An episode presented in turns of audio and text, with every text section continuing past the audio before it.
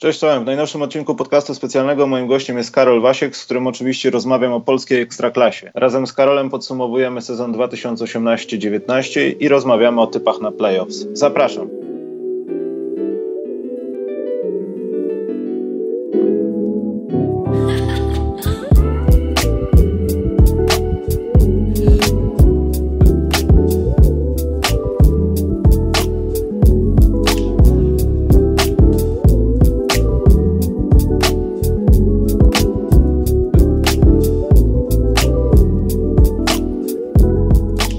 Cześć, czołem, witajcie. Dzisiaj głównie będziemy rozmawiali o polskiej koszykówce, bo musimy sprawdzić, jak Karol Wasiek jest dobrym dziennikarzem i miał rację 22 sierpnia, mówiąc to, co ma się stać i czy to się stało, więc będziemy sprawdzać Karola. Cześć, Karol. Ja, witam, dzień dobry. Ja, dobry, ja zacząłem, tamten podcast zaczęliśmy od tego, czy ja cię mam tytułować już Charles Info, czy coś, ale teraz, no nie wiem, Karol, jak to jest, ale ja nie wiem, jak się mam do ciebie zwracać, ty już dostajesz okręgowe, związkowe nagrody, no to przepraszam bardzo. Nie, ale powiem ci, że miła, miłe, miłe, miły taki akcent wczoraj. Taka mm, statuetka, powiem ci, że jeszcze w obecności Marcina Gortata na gali, bo akurat był na gali Pomorskiego Związku Koszykówki. E, No miły akcent dla mnie. Nie ukrywam, że w tej koszykówce, powiem ci, zacząłem sobie, wczoraj przyszedłem po tej gali, czyli w, w poniedziałek przyszedłem po gali e, i powiem Ci, że tak sobie usiadłem i jeszcze na starym portalu koszykówka.net, na którym działałem, sobie odpaliłem stare wywiady, akurat mi tam przypomniał wywiad z Pawłem Kikowskim, to już było 2010, 2010 rok. I powiem Ci, ile lat już to minęło i człowiek gdzieś tak, wiesz, sukcesywnie budował swoją pozycję w koszykówce, tak, wiesz, jak to mówią, step by step. I cieszę się, że tą nagrodę e, otrzymałem, że mogłem wyjść na scenę, że to powiem Ci taka takie małe rzeczy naprawdę budują, bo, bo budują, to, to jest taka dodatkowa energia, dodatko, dodatkowa motywacja do działania, tak, że, że wiesz, to nie jest tak, że człowiek się zatrzymuje, że dostał nagrodę i teraz mówi, no nie, no teraz to już wiesz, mam strefę komfortu, już nie muszę wychodzić. Nie, powiem Ci, cały czas, mnie cały czas interesuje, ciekawi to, co mówią trenerzy, zawodnicy, nieoficjalnie, oficjalnie, naprawdę powiem Ci, transfery, no już teraz playoffy, tak, będziemy rozmawiać o playoffach, ale ja już dziś po cichu, jako wiel, wielki fan transferów, czekam już na to, okienko tam transferowe, które będzie latem, a będzie mega gorące, bo jest nowy przepis, będzie no mega, wiesz, mnie to cały czas gdzieś rajcuje i, i dopóki mnie to rajcuje, do, do, będę to robił i, i powiem Ci, super sprawa.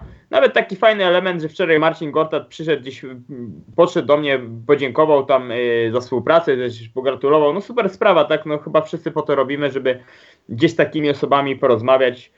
No to jest fajne, powiem Ci, jeśli mam tak odpowiedzieć na Twoje pytanie. Powiem Ci, Karol, że ten, ten po, progres twój mnie trochę niepokoi, znaczy ja się bardzo cieszę, kibicuję, natomiast no, skoro to będzie szło w tym tempie, to ja nie wiem, czy ja do pana prezesa jakiegoś klubu za rok Karola Waśka, ja będę w stanie się dodzwonić, żeby podsumować, porozmawiać. Ja nie wiem, Karol, musisz zatrzymać się trochę, to za szybko jest. A nie, powiem ci, że ja mam w sobie dużo pokory. Yy, Dużo pokory, ja wiem, że wiesz jak jest. Raz jesteś, raz się nie ma z drugiej strony. Dobrze wiesz o co chodzi. Że, Niestety że, tak. No, no, no, no, no niestety takie życie. No ja wiem, że tak brutalnie to teraz zabrzmiało, ale no tak, tak jest. No. Więc wiesz, teraz cieszę się z tego, co jest. I powiem ci, że zawsze będę, nawet jakbym był tam, nie wiem, jakąś inną funkcję pełnił. I nawet ludzie będą do mnie dzwonić, yy, tacy czy inni. Zawsze powiem ci, ja jestem mega otwarty. Otwarty, bo ja lubię po prostu rozmawiać o koszykówce. No tak jak ty. Tak jak rozmawiacie yy, z moim imiennikiem, Karolem, yy, Śliwą na temat yy, NBA, tak, głównie, ale nie tylko słyszałem, więc, y, więc no to, to jest super, no po prostu rozmawiamy o tym, co lubimy, no to więc wiesz, jak się zmieni funkcja i nagle będę jakąś inną pełnił, czy ty, no to chyba się nie zmienimy, dalej będziemy o tej koszykówce rozmawiać, bo to, to jest to, co kochamy, prawda? Tak, ale ja od razu nadmieniam, że sekretarka ma wiedzieć, że ma odbierać ode mnie telefony, jak coś. I nawet jeśli to nie będzie Karol w polskiej lidze, bo obawiam się, że jak pojedziesz w świat, to. No ale do Chin, chyba się, do Chin chyba się nie wybieram, powiem ci. Nie wybierasz się do Chin? Chyba nie, Michał. Ale słuchaj, tak przed ligą, y, bo no, co by nie mówić, to możemy traktować y, to nasze podsumowanie dzisiejsze jako powiedzmy dziecko, które się narodzi, no bo 9 miesięcy temu rozmawialiśmy. 9 miesięcy temu podejrzewałeś, że będziemy w Chinach? Nie, nie, nie, nie, nie, nie. A dlatego, że to było jeszcze przed meczem z tym y, Chorwacją. Bo Tak. mecz z Chorwacją był chyba 17 września w Ergo Arenie. I wtedy ten piękny mecz, że pokonujemy Chorwatów z czteroma zawodnikami NBA, gdzie Adaś Chrycaniuk robi miazgę y, z graczami NBA. I, i, i no, no nie, no, no nie, no wtedy nie, bo pamiętamy jak to było. No cały czas pamiętam ten luty, gdzie przegraliśmy z tymi Węgrami na wyjeździe i cały czas pamiętam, co to wtedy z tym Mike'em Taylorem, że do wyrzucenia, że to wszystko fatalne, że nie awansujemy znowu do tyłu. A tu proszę, pokonujemy Chorwatów, później Ho yy, Holandię, Włochy i na końcu yy, razem z polskimi dziennikarzami jedziemy do Chorwacji i tam w Varażdinie pokonujemy Chorwatów i jesteśmy na mundialu. Piękne chwile, powiem Ci, że, że to naprawdę było super wyjazd, tutaj y, nie ukrywam, zorganizowany przez, y, perfekcyjnie przez Polski Związek Koszykówki. Y, super sprawa, że prezes Radosław Piesiewicz ma taką no gdzieś ma taki pomysł, to, to jest mega pozytywna postać, ja go bardzo dobrze odbieram, zresztą nawet wczoraj Marcin Gortat, rozmawiałem z nim na temat prezesa, bo tutaj może zdradzę taką tajemnicę, że prezes gdzieś go jeszcze nakłaniał w ostatnich dniach, żeby jeszcze zmienił decyzję i wrócił do kadry. Marcin powiedział, że, że do kadry nie wraca, bo nie chce też poniekąd y, zrobić tak zwanego świństwa zawodnikom, że oni tu wywalczyli awans, on teraz tutaj wyjdzie na piedestał i że nagle do Chin pojedzie, więc do kadry na pewno nie wróci.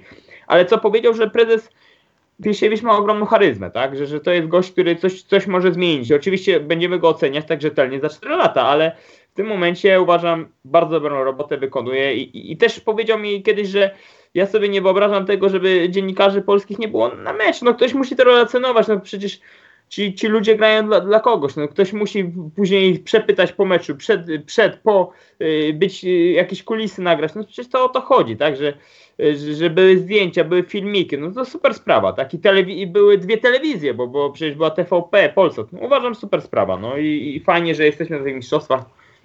Tylko żeby, słuchaj, też jest pytanie, żeby ten pozytywnie spożytkować ten awans do mistrzostw. Bo, bo, bo to trzeba pielęgnować, bo to, to nie jest tak, że awansowaliśmy i teraz no, czekamy jak to samo tam spadnie, nie ma ten, yy, wiesz, to zainteresowanie. To niestety tak nie jest, no.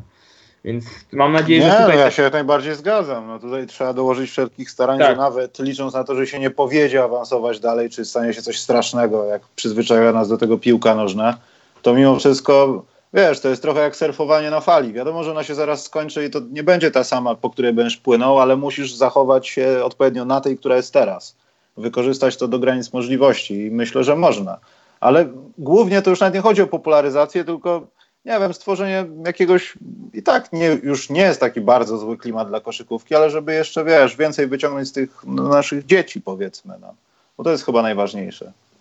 Oczywiście, no bo oni są głównymi postaciami. Wiem, że tam są jakieś pomysły, żeby zagrali w reklamach, y, żeby jakieś inne tam rzeczy z nimi porobić, jak najbardziej, no. Tylko to trzeba umiejętnie, trzeba umiejętnie i cały czas, słuchaj, to jest tak, że cały czas trzeba koło tego chodzić. To nie jest tak, że to można zaniedbać i nagle powiedzieć, dobra, to już tam mam tu wywalone i nic nie robimy. No nie, cały czas trzeba koło tego chodzić, koło sponsorów, no cały czas trzeba gdzieś to nagabywać, żeby przyciągać.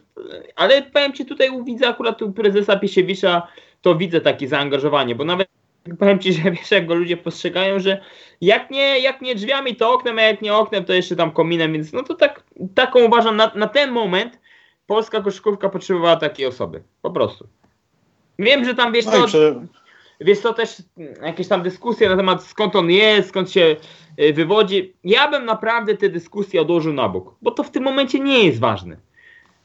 Ważne, że są jakieś nowe środki. Uwierz, że kluby naprawdę są zadowolone, bo tak, w klubach pojawiły się 4-5 nowych aut. Czyli tak, yy, kluby nie muszą same walczyć o te auta, a to jest naprawdę duża rzecz, że na przykład przyjeżdża Amerykanin i hops, dostaje nowe auto od razu, tak? Bo przyjeżdża y, marka tego, sam, tego samochodu z polskiej ligi i od razu Amerykanin może się poruszać takim autem. Czy jakiś inny członek drużyny, czy coś. To jest naprawdę duża rzecz, jeszcze ten y, opieka medyczna doszła. Uważam dużo dobrych rzeczy i oby jak najwięcej takich. No i, i to trzeba pozytywnie budować ten PR wokół. Y, oczywiście, jeśli są dobre rzeczy robione, bo nie wszystkie są dobrze, dobre rzeczy, tak? Bo uważam na przykład moim prywatnym zdaniem na przykład dopuszczenie tej hali w Ostrowie, no tak powiem szczerze, że no tak, no średnio, no. O, to, jak z tej, tej, tego filmiku, no tak średnio bym powiedział, no. no tak, tak, tak, średnio. No tak średnio bym powiedział, więc... Y, Poza no, tym, no, wiesz, y, biorąc pod uwagę to, że co tam się dzieje w Ostrowie, to się dzieje każdy, kto ma internet i interesuje się koszykówką. Ja tylko naprowadzam. Jeśli ktoś chce sprawdzić, niech sprawdzi, ale wiesz, biorąc tak klasowego gracza i mając takie kłopoty z miejscem, gdzie grasz, to też nie do końca zostawia śladu takiego pozytywnego, że klub wie, co robi. Tak. Bo tak. wiesz, płacisz mu kupę kasy, no umówmy się, to już jest tak zwany ten tajer, jeden z wyższych zawodników, mówimy tu o Kasperze Łerze. Uh. E, czy wiesz, no, czy to, ja, ja rozumiem, co się za tym niesie, że on zdobędzie mistrzostwo na swoich barkach, przeniesie drużynę i takie są nadzieje, tak naprawdę. Ale to w tych właśnie Ale momentach... powiem ci, takich... że kulisy, kulisy tego transferu są mm, no powiem ci pikantne bardzo, bo, bo wiem, że klub się bardzo starał o niego i nawet słyszałem takie e, gdzieś tam do, doszły do mnie informacje, że nawet klub gdzieś e, po prostu zapłacił, trochę jak w żużlu, wiesz, że e, nie wiem, czy orientujesz się, że w żużlu czasami za podpis się daje pieniądze, tak słyszałem, że w Ostrowie było podobnie, no po prostu zrobiono wszystko, żeby tego Kaspera Uera ściągnąć do Ostrowa, to był numer jeden na liście, mimo że tam z numerem dwa to był chyba Louis Lofton, z tego co ja kojarzę, no to też był już praktycznie dogadany kontrakt i to była taka opcja rezerwowa, bo to w ostatnim dniu okienka się wszystko rozstrzygało i ten Kasper Ware w ostatnim dniu okienka w końcu się zgodził i, i no i naprawdę z działacze zrobili wszystko, żeby go ściągnąć, no naprawdę dużo, no dużo, nie oszukujmy się, to były duże pieniądze, ogromne pieniądze, zresztą w ostatnich, powiem Ci, tych tygodniach w Polskiej Lidze to takie duże pieniądze można powiedzieć, że gdzieś są, bo ten Phil Green, który do Trefla przyszedł, też za duże pieniądze, bo wiem, że jego wartość kontraktu gdzieś 20 tysięcy dolarów, e, no, no to tref tam się troszeczkę wykosztował. No w końcu gdzieś można powiedzieć, że to zadziałało, przyniósł efekt, bo, tref się ostatecznie utrzymał w lidze. No ale gdzieś widzisz, są te kluby, które jednym ruchem na szachownicy chcą spowodować, że to, to jednak Stal ma być tym mistrzem. No to nie oszukujmy się, w Ostrowie są mistrza i tyle. No. Będzie ciężko, bo zaczynają z Anwilem i każda kolejna runda będzie bardzo trudna, bo później ewentualnie Arka i później no tak wynika, że polski cukier albo Stelmet, więc bardzo ciężka ta drabinka dla Stali, no ale oczekiwania są jasne. Chcę mistrza i ten Kasper Wer po to przyszedł. I zresztą sam powiedział to w wywiadzie. Ja chcę mistrzostwo. Zresztą słuchaj, Amerykanie tacy są. Amerykanie zawsze grają mistrzostwo, tak? Dla niego drugie no miejsce to jest kwestia porażka. wychowania, no tak, Tak, tak mają ułożone w głowach od początku. Ty nie, drugi to jest porażka, no i to jest całkiem słuszne. Ja wiem, że to stwarza sztuczne ambicje, trochę takie czasami niewytłumaczalne niczym i zawodnicy schodzą trochę na złą drogę, ale mimo wszystko no, to jest takie budowanie pewności siebie, takiego wiesz, mindsetu. Oczywiście, ale powiem ci, ja jestem, ja jestem za. Ja jestem za, bo trzeba budować w sobie taką mentalność zwycię- zwycięzcy. I tego mi trochę brakuje Polakom, y, u Polaków, że wiesz co, czasami boją się rywalizować, boją się podjąć rywalizacji y, z, z innymi zawodnikami. Chcą mieć taką czasami strefę komfortu, a z niej trzeba wychodzić, trzeba wyjść i powiem ci, walczyć o swoje, twardo, bo to jest, powiem ci, to, to jest sport zawodowy, tutaj sentymentów nie ma. Tu po prostu sentymentów nie ma, a to trzeba czasami zrozumieć. Mm. Ale mam wrażenie, że powiem Ci, nowy przepis gdzieś yy, spowoduje, że Polacy będą musieli rywalizować. No bo będzie taka sytuacja, że trener danej drużyny będzie mógł zdecydować się na pięciu obcokrajowców w jednym momencie. I Polska Mm, nie będzie Ale właśnie chciałem o to zapytać, tylko y, wiesz co, Karol, bo tak zaczęliśmy tę rozmowę, jakbyśmy weszli na minę przeciwpiechotną. Tu kadra, tutaj Ostrów, Tak, ale, ale bardzo dobrze. Natomiast ja bym w takim układzie tutaj wtrącił, bo wiem, że będziemy rozmawiali trochę o sezonie, a może na to nie być czasu. Jak odebrałeś y, y, Puchar Polski w tym roku, Karol? Ja bardzo lubię te imprezy, nie ukrywam. Ale Mm. była lepsza, gorsza? Pomijając różne rzeczy, które tam się działy i o których nie ma w ogóle podstaw, żeby Sens. dyskutować, Ale ale powiem Ci, że czy lepsza, czy gorsza? ze Mm, sportowego punktu widzenia chyba lepsze, znaczy lepsze. Lepsze, Myślę, no słuchaj, Bardziej fajna- wyrównane, może tak. Ale na przykład taka fajna historia, nie wiem czy zwróciłeś na to uwagę, że czterech polskich trenerów było w półfinale. Bo był Jacek Winnicki, był Mhm. Przemysław Prasunkiewicz, był y, trener Kamiński y, i był trener Gronek. Więc już taka fajny element do budowania jakiegoś pozytywnego PR-u, że polscy trenerzy wcale nie tacy słabi. Poziom sportowy uważam, finałowy mecz był bardzo ciekawy, bo były to, jeśli tam wejść w szczegóły, te, te match-upy, Kostrzewski y, nie do powstrzymania, takie, czemu Arka nie reagowała, jakieś tam inne elementy. Wcześniej grająca, e, Arka przez cały, gra, e, przez cały turniej grająca osłabiona, ale świetnie radząca sobie, bo przecież grała bez głównej gwiazdy, tak, Josha Bustika. I w ogóle aż- bez rotacji praktycznie. Tak, bez rotacji, bo było ich praktycznie siedmiu, bo jeszcze Szubargi, Dielewisza i Apszoła nie było. Więc y, jeszcze Ponitka też miał jakiś uraz, więc wiesz, i ta Arka pokazała, i powiem Ci, o, i to jest taki wniosek, który sobie do dzisiaj po tamtym turnieju wyciągnąłem, zresztą nawet ostatnio rozmawiałem z Davidasem Dulkisem z Arki, on też to powiedział, że ten turniej nas zbudował, co prawda go nie wygraliśmy, ale ten turniej pokazał, że jesteśmy w stanie zrobić duże rzeczy w, y, w y, w Energa Basket Lidze, tak? Bo Pokazaliśmy, że możemy wygrać z Anvilem i to bardzo łatwo. Co prawda wynik końcowy o tym nie, e, nie mówi, tak, bo tam chyba była różnica 5 czy tam 4 punktów, ale cały mecz Arka dominowała. I powiem szczerze, że byłem wtedy pod wrażeniem gry Arki, która rozmontowała też no, wtedy taką mało szczelną defensywę Anvilu, ale ci zawodnicy wtedy uwierzyli, że mm, tylko taki garbacz, Jakub, yy, który jest tutaj drugi sezon, ale teraz ma zupełnie inną rolę. Bo wcześniej w poprzednim sezonie był graczem wiodącym. Dużo akcji przez niego przychodziło, on miał dużą, yy, dużą, dużo rzutów, mógł decydować się na różne tam próby. W tym momencie ma typowy zadaniowiec. Typowy zadaniowiec, powiedzmy taki jak kiedyś w Miami Heat był Shane Battier, który po prostu stał na trójce i miał rzucać za trzy, tak? Y, oczywiście dobra obrona i to też Kuba ma robić, tak? Wychodzi często na najlepszego zawodnika i ma dobrze bronić. I on ma też rzucać trójki. I wtedy pamiętam meczu, nawet z dwóch, bo w kolejnym meczu yy, z MKS-em też miał bardzo dobry mecz, że w obu meczach po 15, po 15 tam jakoś tak się kręcił, 15-17 punktów. I on mi też powiedział, że słuchaj, ten mecz, te mecze dały mi taką pewność siebie, że mogłem uwierzyć, że w tej drużynie mogę funkcjonować, bo wcześniej miałem takie wrażenie, że ja w tej drużynie po prostu nie pasuję, że ja, ja już tam gdzieś chcę odchodzić, że to myślę tutaj, kurczę, że ja nie pasuję i w ogóle. I takie turnieje, powiem Ci, budują poszczególne jednostki.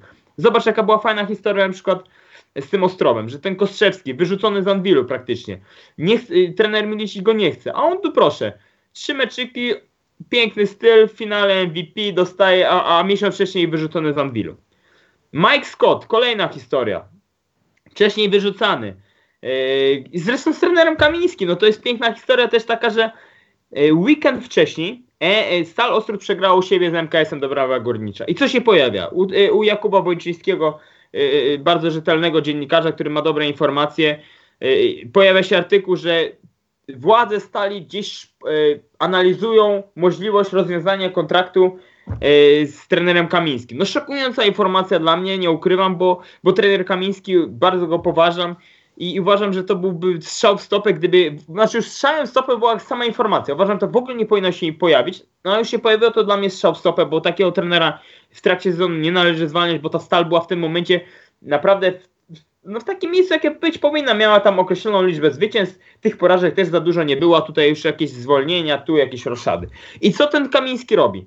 Ten Kamiński wygrywa trzy mecze z rzędu i wygrywa puchar. Pierwszy raz puchar dla Ostrowa. I, i co? I co teraz mówimy, że w tygodniu, przez tydzień nagle Kamiński dobry trener. No nie, ten trener Kamiński zawsze jest dobrym trenerem, po prostu jest, trzeba mu ufać, cały sezon trzeba, jeśli zatrudniłeś, ufaj. I to mi się powiem Ci szczerze wtedy nie podobało, dlatego cieszyłem się, że akurat trener Kamiński wygrał, bo pokazał wszystkim tym niedobiarkom, słuchajcie, ja tu wiem, znam się na robocie, no dajcie, zaufajcie mi. Ja wiem, co tu jest i to powiem Ci, takie fajne historie ten turniej buduje, bo wiesz co, ty przez 3-4 dni jesteś w stanie zobaczyć, jak drużyny reagują, jaka jest atmosfera w zespole, jak reagują na poszczególne sytuacje, no dużo rzeczy, tak? Jeszcze wiesz, w tej hali Ursynów, w arenie, przepraszam, Ursynów, jest tak, że blisko siedzimy, tak? Praktycznie możesz usiąść krzesłem na ławce danej drużyny, no bo tak było, pamiętam, że akurat, nie wiem, tam siedziałem chyba koło Ostrowa akurat, no praktycznie y, mogłem podać rękę tam, nie wiem, żołnierowiczowi czy komuś innemu. Więc możesz dużo zobaczyć, jak ławka reaguje. No super takie rzeczy. Okej, okay, ktoś powie, że ta arena Ursuno fatalna. No pewnie no nie jest najlepsza, tak? Tylko, że z drugiej strony jest centrum, tak? Wszystkie drużyny zjeżdżają się do centrum, jest stolicy. To też fajna rzecz myślę, że powiem Ci i promocyjnie też fajnie, bo nie wiem, czy zauważyłeś, że ten turniej był pokazywany bardzo dobrze w telewizji. Yy, znów chyba z tego co pamiętam yy, były te mikrofony przypięte trenerom. Super sprawa. Tak, tak, tak. Tam ja wiem, zawsze można szukać jakichś minusów, ale ja bym popracował bardziej albo skupił jakąś optykę z ludzi, yy, nawet na takie rzeczy jak te konkursy sobotnie wtedy. Żeby ktoś bardziej się zaopiekował, wiesz, Oczywiście. Postarał się przyciągnąć ludzi, którzy, których może nie do końca te emocje podczas y, czterech kwart interesują aż tak bardzo, tylko chcą zobaczyć faceta, który przyjechał z USA rok po koledżu i robi 360. I żeby dopuszczały teleekspresy, TVP Info i tak dalej, nawet na takim levelu, żeby zgaszono światła na hali, wiesz, pobawiono się jakimiś głupotami takimi, no.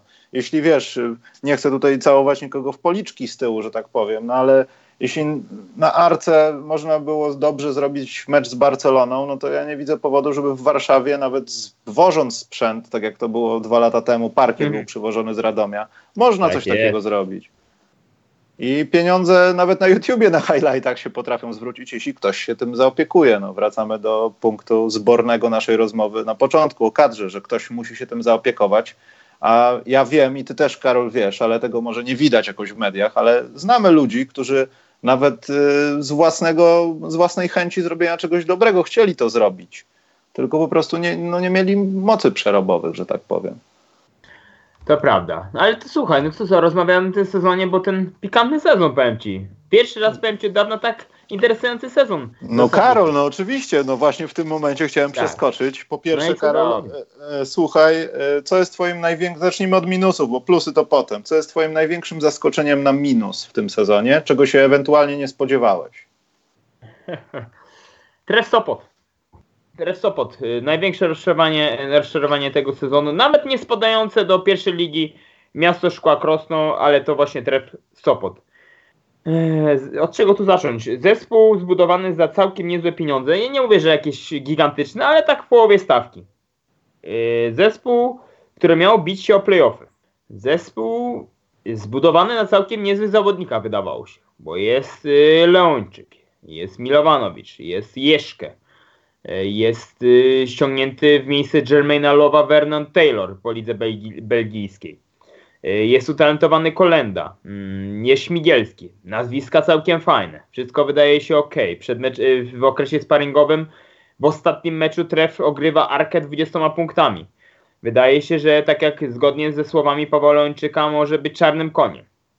Przychodzi sezon i tref wygrywa jeden chyba z siedmiu pierwszych meczów. I, i teraz co się dzieje? Tref łącznie wygrywa 7 meczów. Zdaje się, tak, 7. I powiem Ci, że no nie ukrywam, że to jest dla mnie największe rozczarowanie. I zastanawiam się, od czego tu zacząć, jeśli chodzi o analizę tego, tego co, co się wydarzyło, bo, bo, bo okej, okay, no możemy, y, tref się cieszy, bo, bo się utrzymał, tak, że Marcin Stefański zatrudniony już jako deska ratunku, jako strażak do ugaszenia pożaru, okej, okay, ugasił pożar, bo utrzymał drużynę.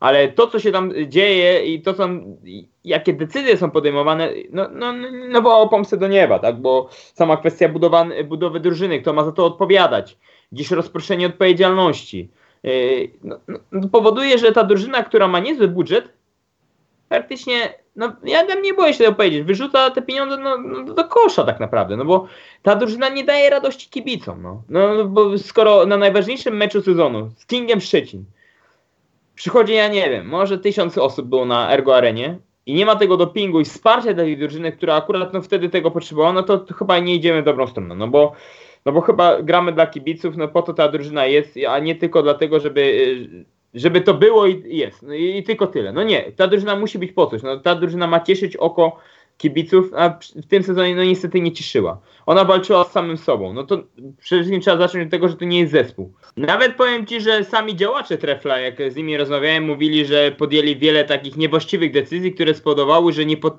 nie udało się zbudować zespołu. Bo to, to, to nie był zespół, tak? Bo, bo po prostu to był gdzieś zlepek indywidualności, które gdzieś funkcjonowały ze sobą, ale tak naprawdę nie tworzyły zespołu. No to, to, to, jest, to był główny problem, tak? Tutaj można się teraz zastanawiać e, na temat poszczególnych decyzji, tak? Bo tref ma 1-6 i teraz zwalnia trenera. Czy to był dobry moment, czy to był właściwy moment, czy nie za szybko, czy nie za późno, czy, czy, czy i tak dalej. Według mnie tutaj podjęto jedną złą decyzję, że ten następca e, to był Finn Yuka Toyala. Sam Yuka Toyala to nie jest zły trener, tylko to nie był trener na te czasy do trefla.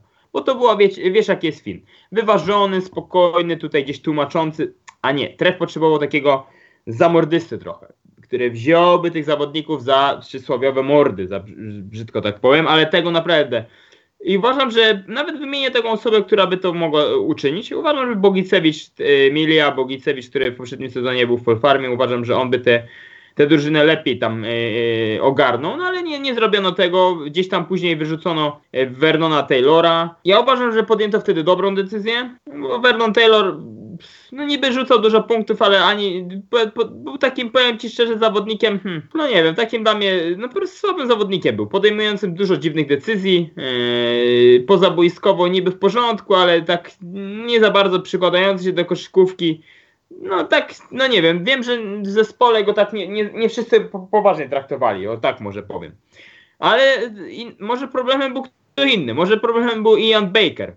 Zawodnik ściągnięty na pozycję 1 jako ostatni. Tutaj mam wiele wątpliwości, choć ostatnio rozmawiałem z jednym z osób z klubu i powiedziała mi, że to wcale nie jest problem, że jako ostatniego go ściągnięto, chociaż ja uważam, że newralgiczna pozycja rozgrywającego to ja tu ściągam od razu, a nie tam gdzieś poszukuję na końcu nie wiadomo kogo, tak? No ale okej, okay, no. Ian Baker, zawodnik ciekawy, z dużymi umiejętnościami, ale bez kompletnie charakteru zawodnik, który nie, nie, potrafi sprzedać swoich umiejętności, bo ma po prostu nie ma charakteru do koszykówki. To taki miękki chłopak, który gdzieś się odsuwa w cień, jak jest ciężko, a to tak nie może być. Musisz wziąć na klatę, jeśli jesteś rozgrywającym, ty przecież odpowiadasz, że ten zespół.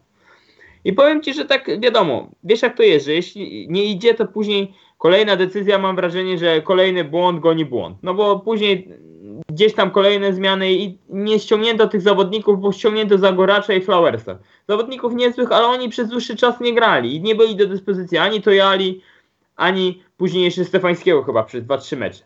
No i, i co? I co z tych wzmocnień? Dużo wydano tych pieniędzy, a tak naprawdę nic z tych wzmocnień nie było. No tylko Waranauska zgrał cały czas, chociaż i on miał później problemy ze zdrowiem, więc tutaj też był z tym problem, ale tak jak powtórzę, problemem był zespół, który był stworzony za duże pieniądze, a zagrał po prostu fatalny cały sezon.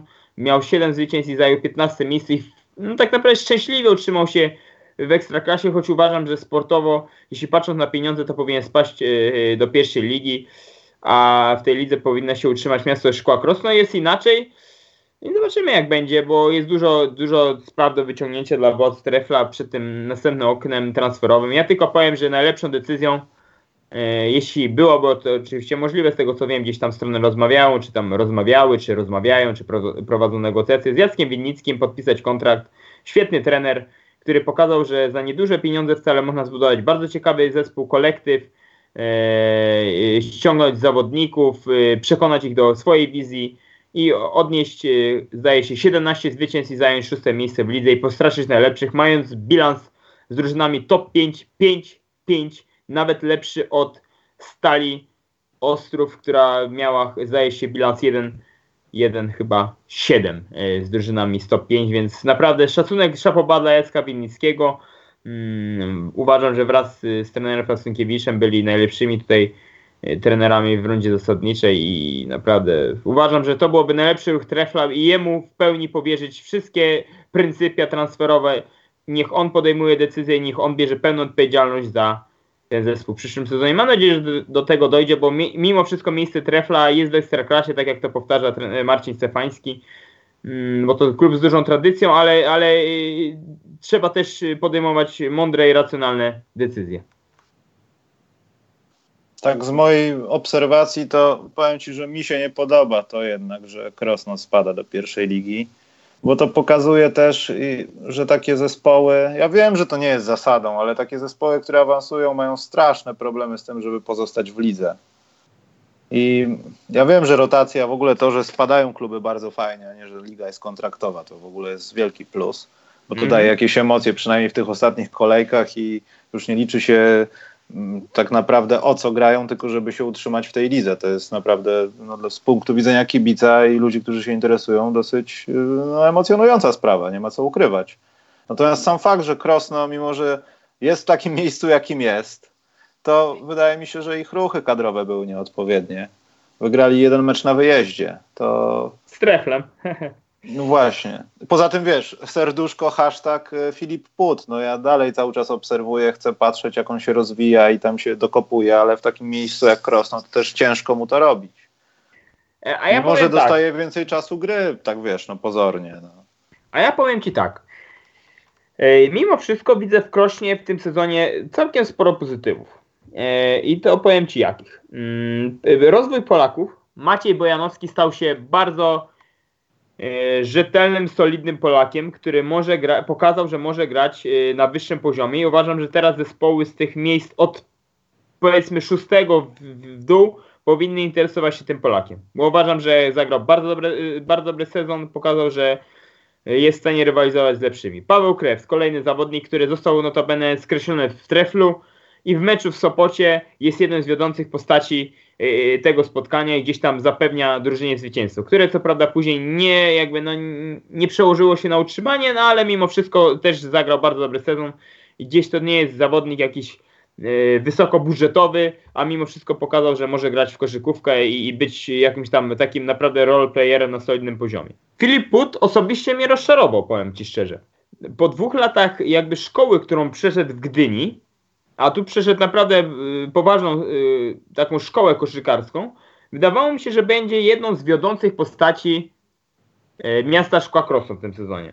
A niestety w wielu meczach mi zawiódł. I to nawet powiem Ci, że roz, rozmawiałem e, tutaj gdzieś z osobami z Gdyni i, i one same mówiły, że no tak Filip gdzieś zapomniał te rzeczy, o których, e, które robił i już gdzieś wszedł na ten poziom w Gdyni, tak? E, no tam nie, tam jakieś poszczególne elementy, tak, koszykarskiego rzemiosła, ale powiem Ci, sam jestem ciekaw jak Filip, jakie on ma zdanie. Jaka jest jego opinia? Wiadomo, że jest na pewno rozczarowany, że z, z, zespołem z Krosno spadł do pierwszej ligi, ale czy on gdzieś skoczył na wyższy poziom? No, jestem w stanie powiedzieć, że nie. I, i, i, no i teraz można powiedzieć dlaczego, tak? No bo przecież pokazał w Gdyni, że może być. Ja wiem, że gdyby był polski zespół w Gdyni, miałby w tym sezonie pierwszą piątkę. A z tego co ja widziałem, to nie miał pierwszej piątki za bardzo w Krośnie.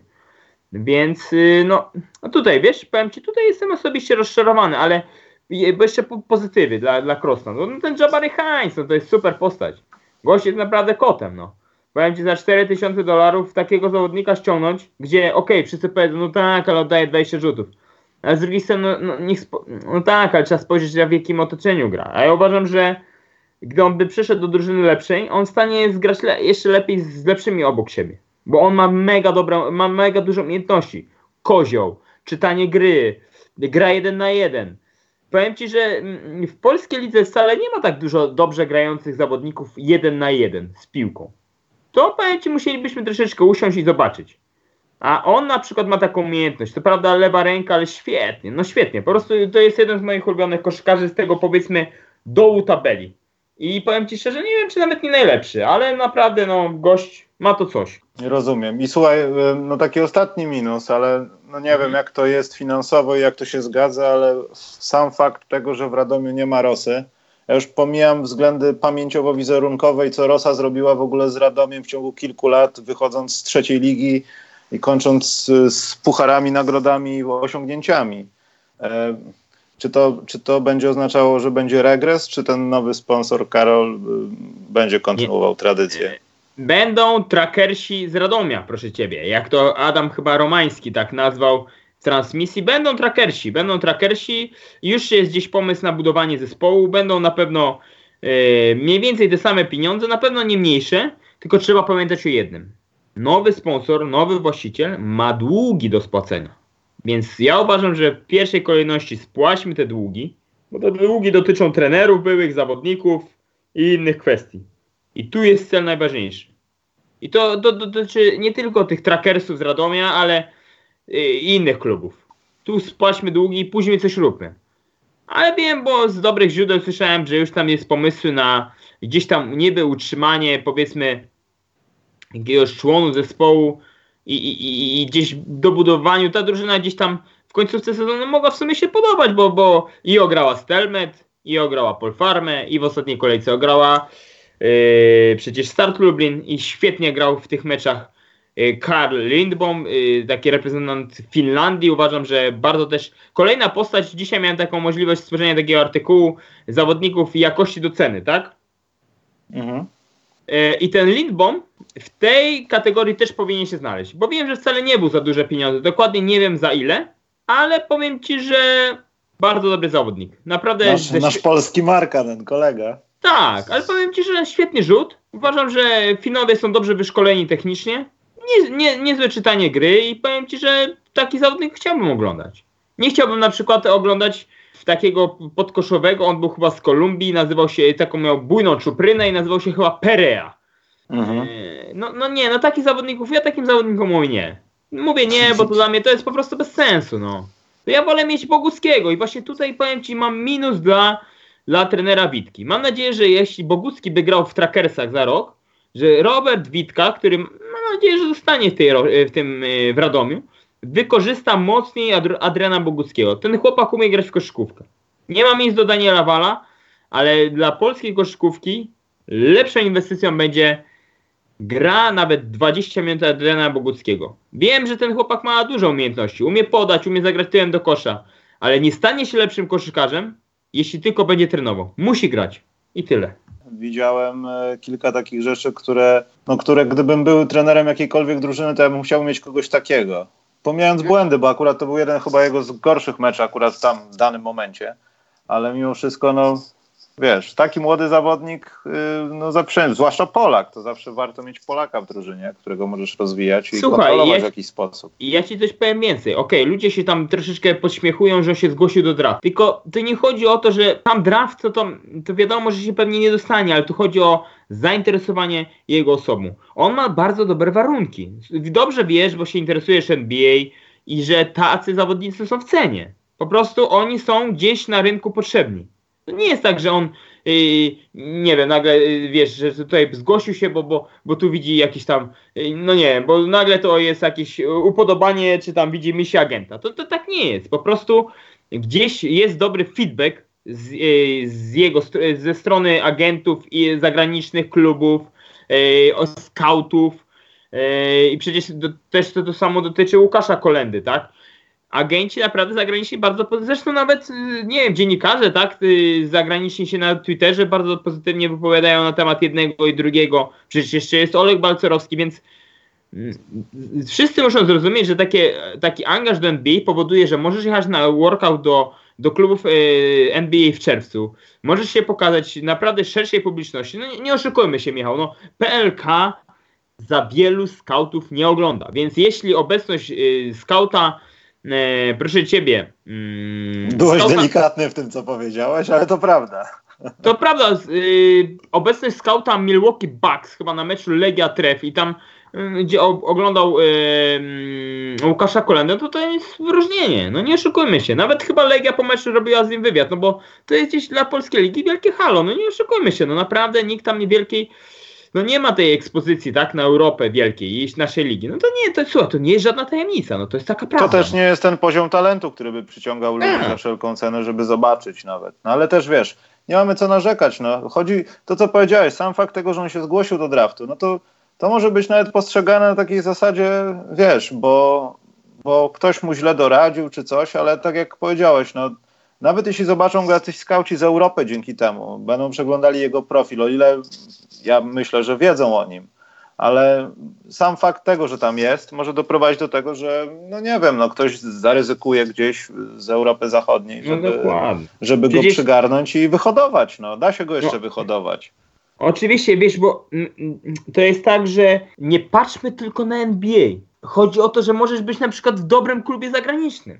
I to już jest dla ciebie ten pułap, do którego może dążysz, tak? Albo jesteś predysponowany, żeby grać na tym poziomie. Nie tylko NBA. Patrz na przykład, że możesz być w Superlidze hiszpańskiej, nie wiem, francuskiej i tam się rozwijać. I tak jak mówisz, nowy, nowy look na twoją osobę może spowodować, że ty nagle przez rok staniesz się kotem takim, bo ludzie będą, słuchaj, musisz to poprawić i on tam przez rok będzie to poprawiał i nagle staniesz się super koszykarzem. I to jest to właśnie, to nie patrzmy tylko na NBA, tak? Bo no, NBA... Przykład Adam Waczyński, no wiesz, ja nie wątpię w to, że gdyby został w Polsce, to jego talent by nie wybuchł. Natomiast no, tam, gdzie jest w tym miejscu, to jest takie, wiesz, wymarzone miejsce dla niego. Ja robię swoje, rozwijam się i niepostrzeżenie wchodzę na poziom wyżej i kreuję grę naszej kadry na przykład. Oczywiście i kariera Adama Waczyńskiego, powiem ci, e, jest modelowa. Bo tak, on może, może mógł wyjechać nie rok szybciej, ale on wyjechał w momencie, kiedy czuł się pewny. Ja, I on pamiętam, jak mi to mówił. Karol, to jest ten moment, że ja tu y, akurat y, zdobył chyba brązowy medal z treflem i to jest ten moment, że odchodzę jako wygrany, ja czuję, że jestem spełniony i teraz idę już, muszę iść w Europę. I wcale, powiem Ci, nie podpisał jakiegoś gigantycznego kontraktu chyba z drużyną, wtedy się nazywała Rio Natura Mombus Obradoiro, tak się nazywała. To była drużyna, no. drużyna chyba dziesiąta czy tam dwunasta w tabeli płacąca praktycznie te same pieniądze, co Adam miał w treflu, ale to był bardzo mądry ruch, bo on poszedł na sprawdzenie do Ligi Hiszpańskiej, do drużyny, w której będzie grał i tam miał jakiś minut. Początki miał trudne, ale tak z każdym miesiącem, pamiętam, budował swoją pozycję. Dwa lata pograł i gdzie teraz jest? Unikaja Malaga, piękny klub, piękne miejsce, świetny klub, grał w Eurolidze. Wiesz, zobacz jaki jest szanowany w tej lidze przez kibiców, gdzieś tam... No i pełni rolę w klubie, no to jest, to jest coś Oczywiście. ważnego, nie jest patykiem od kaszanki, jak to się mówi, tylko jest istotnym zawodnikiem klubu, no. No nawet powiem ci, wejdziesz, no takie głupia sprawa, ale wyjdziesz na Instagrama i gdzieś y, lukasz te gify tam, sobie patrzysz i, jest na przykład Adam y, Waczyński, y, no jak King Kong uderzający się w klatkę pierwszego. No super rzecz, powiem ci, bo taka, że szanowana postać, to jest bardzo ważne dla, dla, dla wiesz, dla to, że możemy budować, nawet powiem ci, taki kolenda, może patrzeć na takiego Waczyńskiego patrzeć i, i mówić, kurde, ja też mogę być takim Waczyńskim, no. I to jest, powiem ci, że nie tylko NBA, przecież dobrze wiesz, że e, Adaś Waczyński ma dobre kontakty z Marcinem Gortatem. Gdzieś był jakiś temat NBA, tak? No, pamiętasz. Więc on się, Wizards wtedy wchodziło w grę. Tak, tak, się, tak, tak, tak. ale on się nie napalał. To nie napalał się, że kurde, już odkładam wszystkie bagaże, jadę do NBA. Nie, powiem ci, on bardzo racjonalnie patrzy na tą sytuację, mówił fajnie, marzenie, jak najbardziej, ale czy ja jestem na to gotowy, czy ja tam się sprawdzę? Niekoniecznie. No i słuchaj, i jest tutaj, y, gdzie jest i się czuje spełniony, bo jest w lidze hiszpańskiej, uważam, najlepszej lidze w Europie. Nawet tak kończąc już ten temat, rozmawiałem z nim podczas e, kampu Marcina Gortata w Warszawie na, na Legii i takie były małe podśmiechujki. E, no to co, to tam może już byś tam pojechał, dał się sprawdzić. A on tak, nie no po co, ja jeszcze poczekam. Wiesz, to nawet była taka trochę żartobliwa, bo żartobliwa jest jakąś nutą ironii czy sarkazmu, ale, ale taka niechęć wręcz, że tu na razie mi pasuje. Poza tym może nie do końca bym tam pasował. Wielu zawodników z Europy bardzo szybko kończyło swoje wielkie nadzieje, bo coś tam poszło nie tak. Mogła się okazać za duża intensywność, zespół zjadł chęć do gry, wiesz, no różne rzeczy. Nie każdy jest Donsicem. No zgadza się, dlatego wiesz, trzeba bardzo y, spokojnie i, i wiesz, i, i tak analizować z chłodną głową, rozumiesz? A Adam to ma, powiem ma też dobrego agenta, Ingo Wolf, który już doradza mu od wielu lat i uważam, że dobrze mu doradza. Dobrze mu doradza, to jest bardzo ważne. Powiem ci, tu, tu, tu musielibyśmy poświęcić inny kompletnie podcast na to rolę agenta w budowaniu kariery. To jest bardzo ważne. Może wielu ludzi nie zdaje z tego sprawy, ale naprawdę powiem Ci, jest to istotny element. I Adam Maczyński akurat trafił na dobrego gościa, który poukładał mu tę karierę, zbudował i, i powiem Ci, ja się cieszę, że taki Adam jest i, co powiem Ci więcej na koniec, że Adam, co ucenił u Da- o Adama i całej jego rodziny, że on o, wszedł na duży pułap finansowy, nie oszukujmy się. I gra w, grał w Eurolidze, gra pełni rolę ważną w zespole i on się nie zmienia jako człowiek. To jest super, to jest właśnie przykład idealny dla wszystkich tych młodych koszykarzy młodego pokolenia. Dobrze, Karol, a największe zaskoczenia w polskiej lidze jakie są dla ciebie? Wiem, że jak teraz powiesz Arka Gdynia, to będzie zaraz, że jesteś jak ty, tym, Rutersem, że rutujesz Tak. za swoją drużyną. Ale dla mnie, powiem ci, po tym, co zobaczyłem na Pucharze Polski, ja no, wpadłem w interakcję z Jamesem Florencem, bo on coś tłumaczył, co napisałem na Twitterze przez Google Translate i kompletnie źle zrozumiał, ale sprawiał wrażenie, kilku widziałem takich obcokrajowców, których naprawdę zależy na tym, żeby grać w tej drużynie, bo, bo to nie jest mój przejściowy etap albo miejsce zarabiania pieniędzy, tylko i nie zniszczenie przeciwnika, tylko chcę grać, bo utożsamiam się z tą drużyną. I to, co zrobił James Florence i to, co też słyszał od kibiców, e, grając w tym meczu z Anwilem Włocławek, e, to naprawdę bardzo mi się podobało. To był taki moment, nie chcę porównywać, no bo to na pewno złe porównanie będzie, ale taki NBA-owski moment, kiedy wiesz, powiedzmy, Damian Lillard przejmuje mecz. James Florence zrobił to samo z Anwilem Włocławek. Zgadza A się. nawet jak co? nie trafiał Tak. ofensywnie, to kreował tak grę, żeby się nawet dobrze pozbyć piłki w taki sposób, żeby drużyna zapunktowała albo zrobiła coś potrzebnego. W obronie też. I to bardzo mi się podobało. Ale powiem Ci tak, James Florence jest, to nie jest gość y, przypadkowy, że on przyjechał, y, chce zarobić pieniądze i wyjeżdża. Nie. To jest gość, który bardzo przeżywa wszystko. Jeden z tych nielicznych y, obcokrajowców, który gdzieś tam próbuje czytać te artykuły na jego temat, czy w ogóle na temat polskiej ligi, może nie zawsze pożytkiem, tak? No bo dobrze wiemy, jakie są tłumaczenia, tak? Z angielskiego na polski, sam zresztą byłem gdzieś, y, no, no była taka no, nieciekawa sytuacja akurat z Jamesem, że źle tam odczytał y, moje zamiary, no tak niekorzystnie wyszło, no ale trudno, to nie jest tak, że ja będę go teraz przez ten pryzmat oceniał, bo, bo uważam, że rozegrał świetną rundę zasadniczą. Y, można się spierać, tak, który był lepszym koszykarzem, czy on był lepszym koszykarzem, czy, jo, y, czy George Bostic. Ja powiem Ci szczerze, że zrobiłbym coś takiego, bo pewnie byś mnie zapytał, kogo typuję na MVP, to teraz Cię już wyprzedzę i powiedziałbym ci, żebym wytypował dwóch MVP i dałbym dwie, dwie statuetki, Josh Bostic i Florence, bo tak naprawdę trudno jest ocenić yy, miarodajnie, powiem ci, który dał tej drużynie więcej.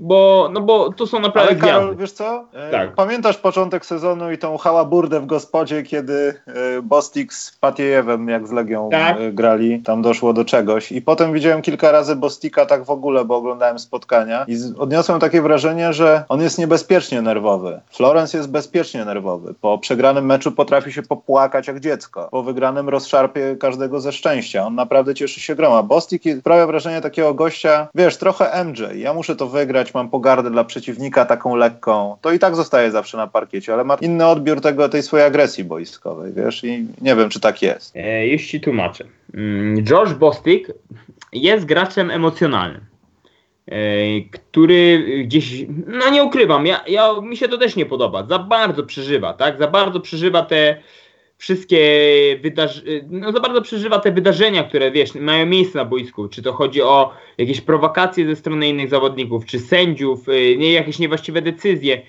gdzieś tego za dużo u niego jest. Yy, Tylko wiesz, no to jest gość już ponad 30, to ciężko będzie tak zapanować na nim. Trener wiem, że z nim rozmawia, analizują, dyskutują, tylko no, wiesz, pamiętajmy, że to ciężko jest y, czasami no, zmienić mentalność gościa, tak? No bo skoro on bardzo przeżywa, ja też powiem ci czasami, powiem ci, gram w kosza i czasami mi się też gdzieś głowa zagrzeje, tak? I że tam próbuję wchodzić w niepotrzebne dyskusje. I powiem ci, siedzę sobie dopiero później, tak? Ja myślę, że on też taki jest. Tylko powiem ci, że na przykład wielu nie dostrzega jego jednej elementu. On gra świetnie w obronie. Naprawdę powiem ci, jak przysiądzie w obronie, to jest naprawdę trudne do przejścia. I gdy sędziowie na przykład zagwiżdżą dwie, trzy sytuacje sporne, to on się gotuje. Gotuje się, wiesz? I no niepotrzebnie się gotuje. No niepotrzebnie, bo tak naprawdę osłabia swój zespół czasami. No powiem ci sytuację z meczu z Kingiem trzecim u siebie. 13 punktów po, nie wiem, tam 12 minutach. Dostaje jeden przy, jedno w ofensywie, faul zagwizdany w ofensywie. Nie zgadza się. Momentalnie po 10 sekundach otrzymuje drugi faul, nie techniczny, tylko w obronie, bo tam gdzieś, wiesz, na prostych nogach próbuje faulować. Klaszcze i dostaje trzeci. I osłabia zespół, ten akurat mecz yy, Arka przegrała. I tutaj jest, yy, no tutaj na pewno, tu, tu, tutaj, no wiesz, w playoffach nie może na to pozwolić. Bo nie może sobie pozwolić nawet z Legią w ćwierćfinale, gdzie Arka jest uważana za faworyta, nie może pozwolić sobie na takie rzeczy. No bo słuchaj, jeden mecz może cię kosztować bardzo dużo. Utratę na przykład własnego parkietu, a niech to będzie półfinał. I teraz utrata e, własnego parkietu, no załóżmy z Anvilem czy ze Stalą, no tak, z Anvilem albo ze Stalą, będzie, no, no wiesz, kosztowna, no. Ja się z tobą zgodzę. James Florence jest, ma troszeczkę inną, dlatego powiem ci, został MVP. Dlatego został MVP, bo jest bardziej widowiskowy, mm, te trójki szalone, i gdzieś powiem ci, że no, do, do ludzi według mnie trafia, tak, że tam gdzieś się wzruszył, no, no nie, tego, wiesz, no to, to jesteśmy też ludźmi, tak? Mamy emocje, więc wiesz jak to jest, no. Ten mi się też moment bardzo podobał po tym meczu pucharowym, że gdzieś tam usiadł i rozpłakał się, no bo gdzieś miał szansę zostać takim bohaterem, że on jako jedyny, wiesz, jako ta jedyna gwiazda, druga siedziała na, na, na ławce, mógł poprowadzić tę arkę do pierwszego tytułu, tak? Fajny moment, bo on, bo pokazujący, że ten gość utożsamia się z drużyną, e, z drużyną, klubem, e, z trenerem, który go chciał i ma pomysł na jego wykorzystanie, bo on według mnie w końcu gra taką koszykówkę, jaką, jaką po prostu lubi, no, jaką kocha, czuje się najlepiej. Okej, ktoś powie, no nie, no to wiesz, rzucanie tylko za 3, gdzieś tam z 15 metrów, tylko przepraszam cię bardzo, przepraszam cię bardzo, a jak, y, jak Blazers wyeliminowali w ostatnim meczu y, y, Thunder, tak? Wyeliminowali rzutem z 10 metrów, no. Okej, tam Paul George może No. mówić, że to it was bad shot, bad, bad shot, okej, no, bad shot, no ale trafił, tak?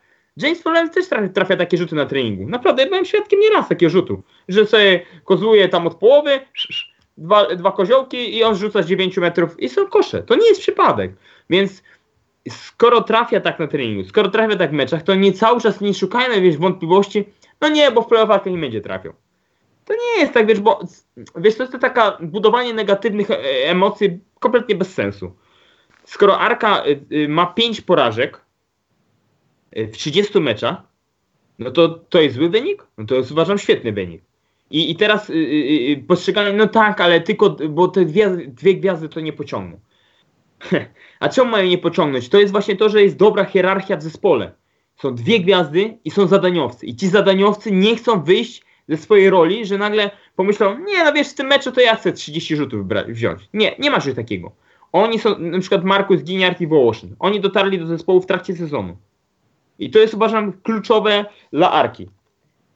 hierarchia w zespole, dobre transfery i liderzy, a liderzy są bardzo mocni. Uważam, że Florence i Bostik na polską ligę są topowi. Nie wiem jak ty uważasz, ale według mnie to jest top 3 gdzieś, top, no, no nie, no top 5, bo jeszcze są inni zawodnicy, żeby też tutaj nie deprecjonować innych, ale top 5 jeśli chodzi o no, polską ligę, zresztą no, nawet wybrani do top 5 yy, jeśli chodzi o najlepszą piątkę. Więc tak, tak, tak. I to wybór nieprzypadkowy. Powiem Ci, że ja nie mam no, oczywiście tak dużej próbki jak Ty, natomiast no, myślę, że to nie ma się chyba co kłócić za specjalnie. Bo znaczy, o tym zaraz porozmawiamy, bo to dla mnie jest to trochę minusem i, i na pewno ta drużyna twoja gdzieś tam w plusach będzie, bo wiesz, bo zaraz będą ci wybijali okna w domu, w domu bo plusem jest jedynym jak na razie Arka. Musisz, Karol, mieć następny plus jakiś. Nie, nie, nie, ja spokojnie, plusów powiem ci, ja mam bardzo dużo. Ale w minusach zapomniałem o tym, co się tak? stało w Anwilu, jeśli chodzi o Almeidę i tą całą. Ja, ja już rozumiem PR-owską bajkę o tym, że kibice zbierają na, na to, żeby przyjechał, ale jego impact, jaki wprowadził do zespołu, czyli jego w zasadzie brak, e, no, był dla mnie, dla mnie trochę rozczarowaniem. Tego, tego też aż bardzo mocno nie śledziłem, natomiast no, to chyba tak nie miało być. To miał być ten Almeida, który tam robi coś. I on taki ma być. Właśnie powiem Ci najświeższa informacja. Rozmawiałem e, z trenerem Igorem Miliciciem i też zapytałem go o Iwana Almeidę. Postać e, wzbudzającą duże kontrowersje, który, wiesz, to jest trochę jak Legia Warszawa. Jedni go kochają, drudzy nienawidzą. Mam wrażenie, że on nie budzi takich e, emocji, takich, że bez emocji można obok niego przejść. On jest, albo go kochasz, albo go nienawidzisz. Takie mam wrażenie. E, no ja go powiem szczerze, że jestem w tej pierwszej grupie. W tej pierwszej grupie, bo gości jest taki, że zresztą słuchaj, no zdobył dla tego Włocławka w zeszłym roku Mistrzostwo Polski, tak? No po 15 latach Anwil gdzieś wrócił na tron, był wiodącą postacią. Ale y, wracając... Nie, ale nawet Karol mówię od punktu sportowego, wiesz, tak. że... A właśnie, bo chciałem wrócić do tego, bo tak znowu gdzieś tam poleciałem w bok bez sensu. E, Igor Milicic mówi, że to jeszcze nie jest ten Almeida, do którego, do którego, który ma być. Ten Almeida dopiero ma być w playoffach, więc czekamy. No, nie ukrywam, że ten mecz czwartkowy y, ze Stalą, ten pierwszy, który zresztą Igor Milicic uważa, ten, to już jest seria finałowa dla nich. Zresztą, no, no, no to, to taka, wiesz, finał, seria 50-50, bo, bo, może to pójść w dwie strony. Mówi, że w tej serii Iwan Almeida ma się, to ma być ten Iwan Almeida, dla którego Anvil wydał duże pieniądze, zrobił przebudowę zespołu tylko po to, żeby ściągnąć tak naprawdę Iwana Almeida. Bo nie oszukujmy się, Aleksander Czyż nie odgrywa w tym zespole dużej roli. Wrócił po dwóch latach yy, do gry po, po kontuzji kolan. kolan yy, no i tej roli już odgrywać nie będzie. Ta przebudowa była dla Almeidy bo Igor Milici potrzebował gościa, który będzie z piłką robił duże rzeczy, yy, bardzo dużo, naprawdę dużo rzeczy tam zrobione, żeby go ściągnąć, bo już nawet nie chodzi o tą zbiórkę kibiców, no zresztą ciekawy, intrygujący pomysł, ale naprawdę, bo pozbyto się tak, Kostrzewskiego, Michajlowicza i Markowicza, trzech gości, którzy są bardzo, no byliby czołowymi postaciami w innych zespołach, zresztą Kostrzewski dostał MVP Puchar Polski, o czym rozmawialiśmy.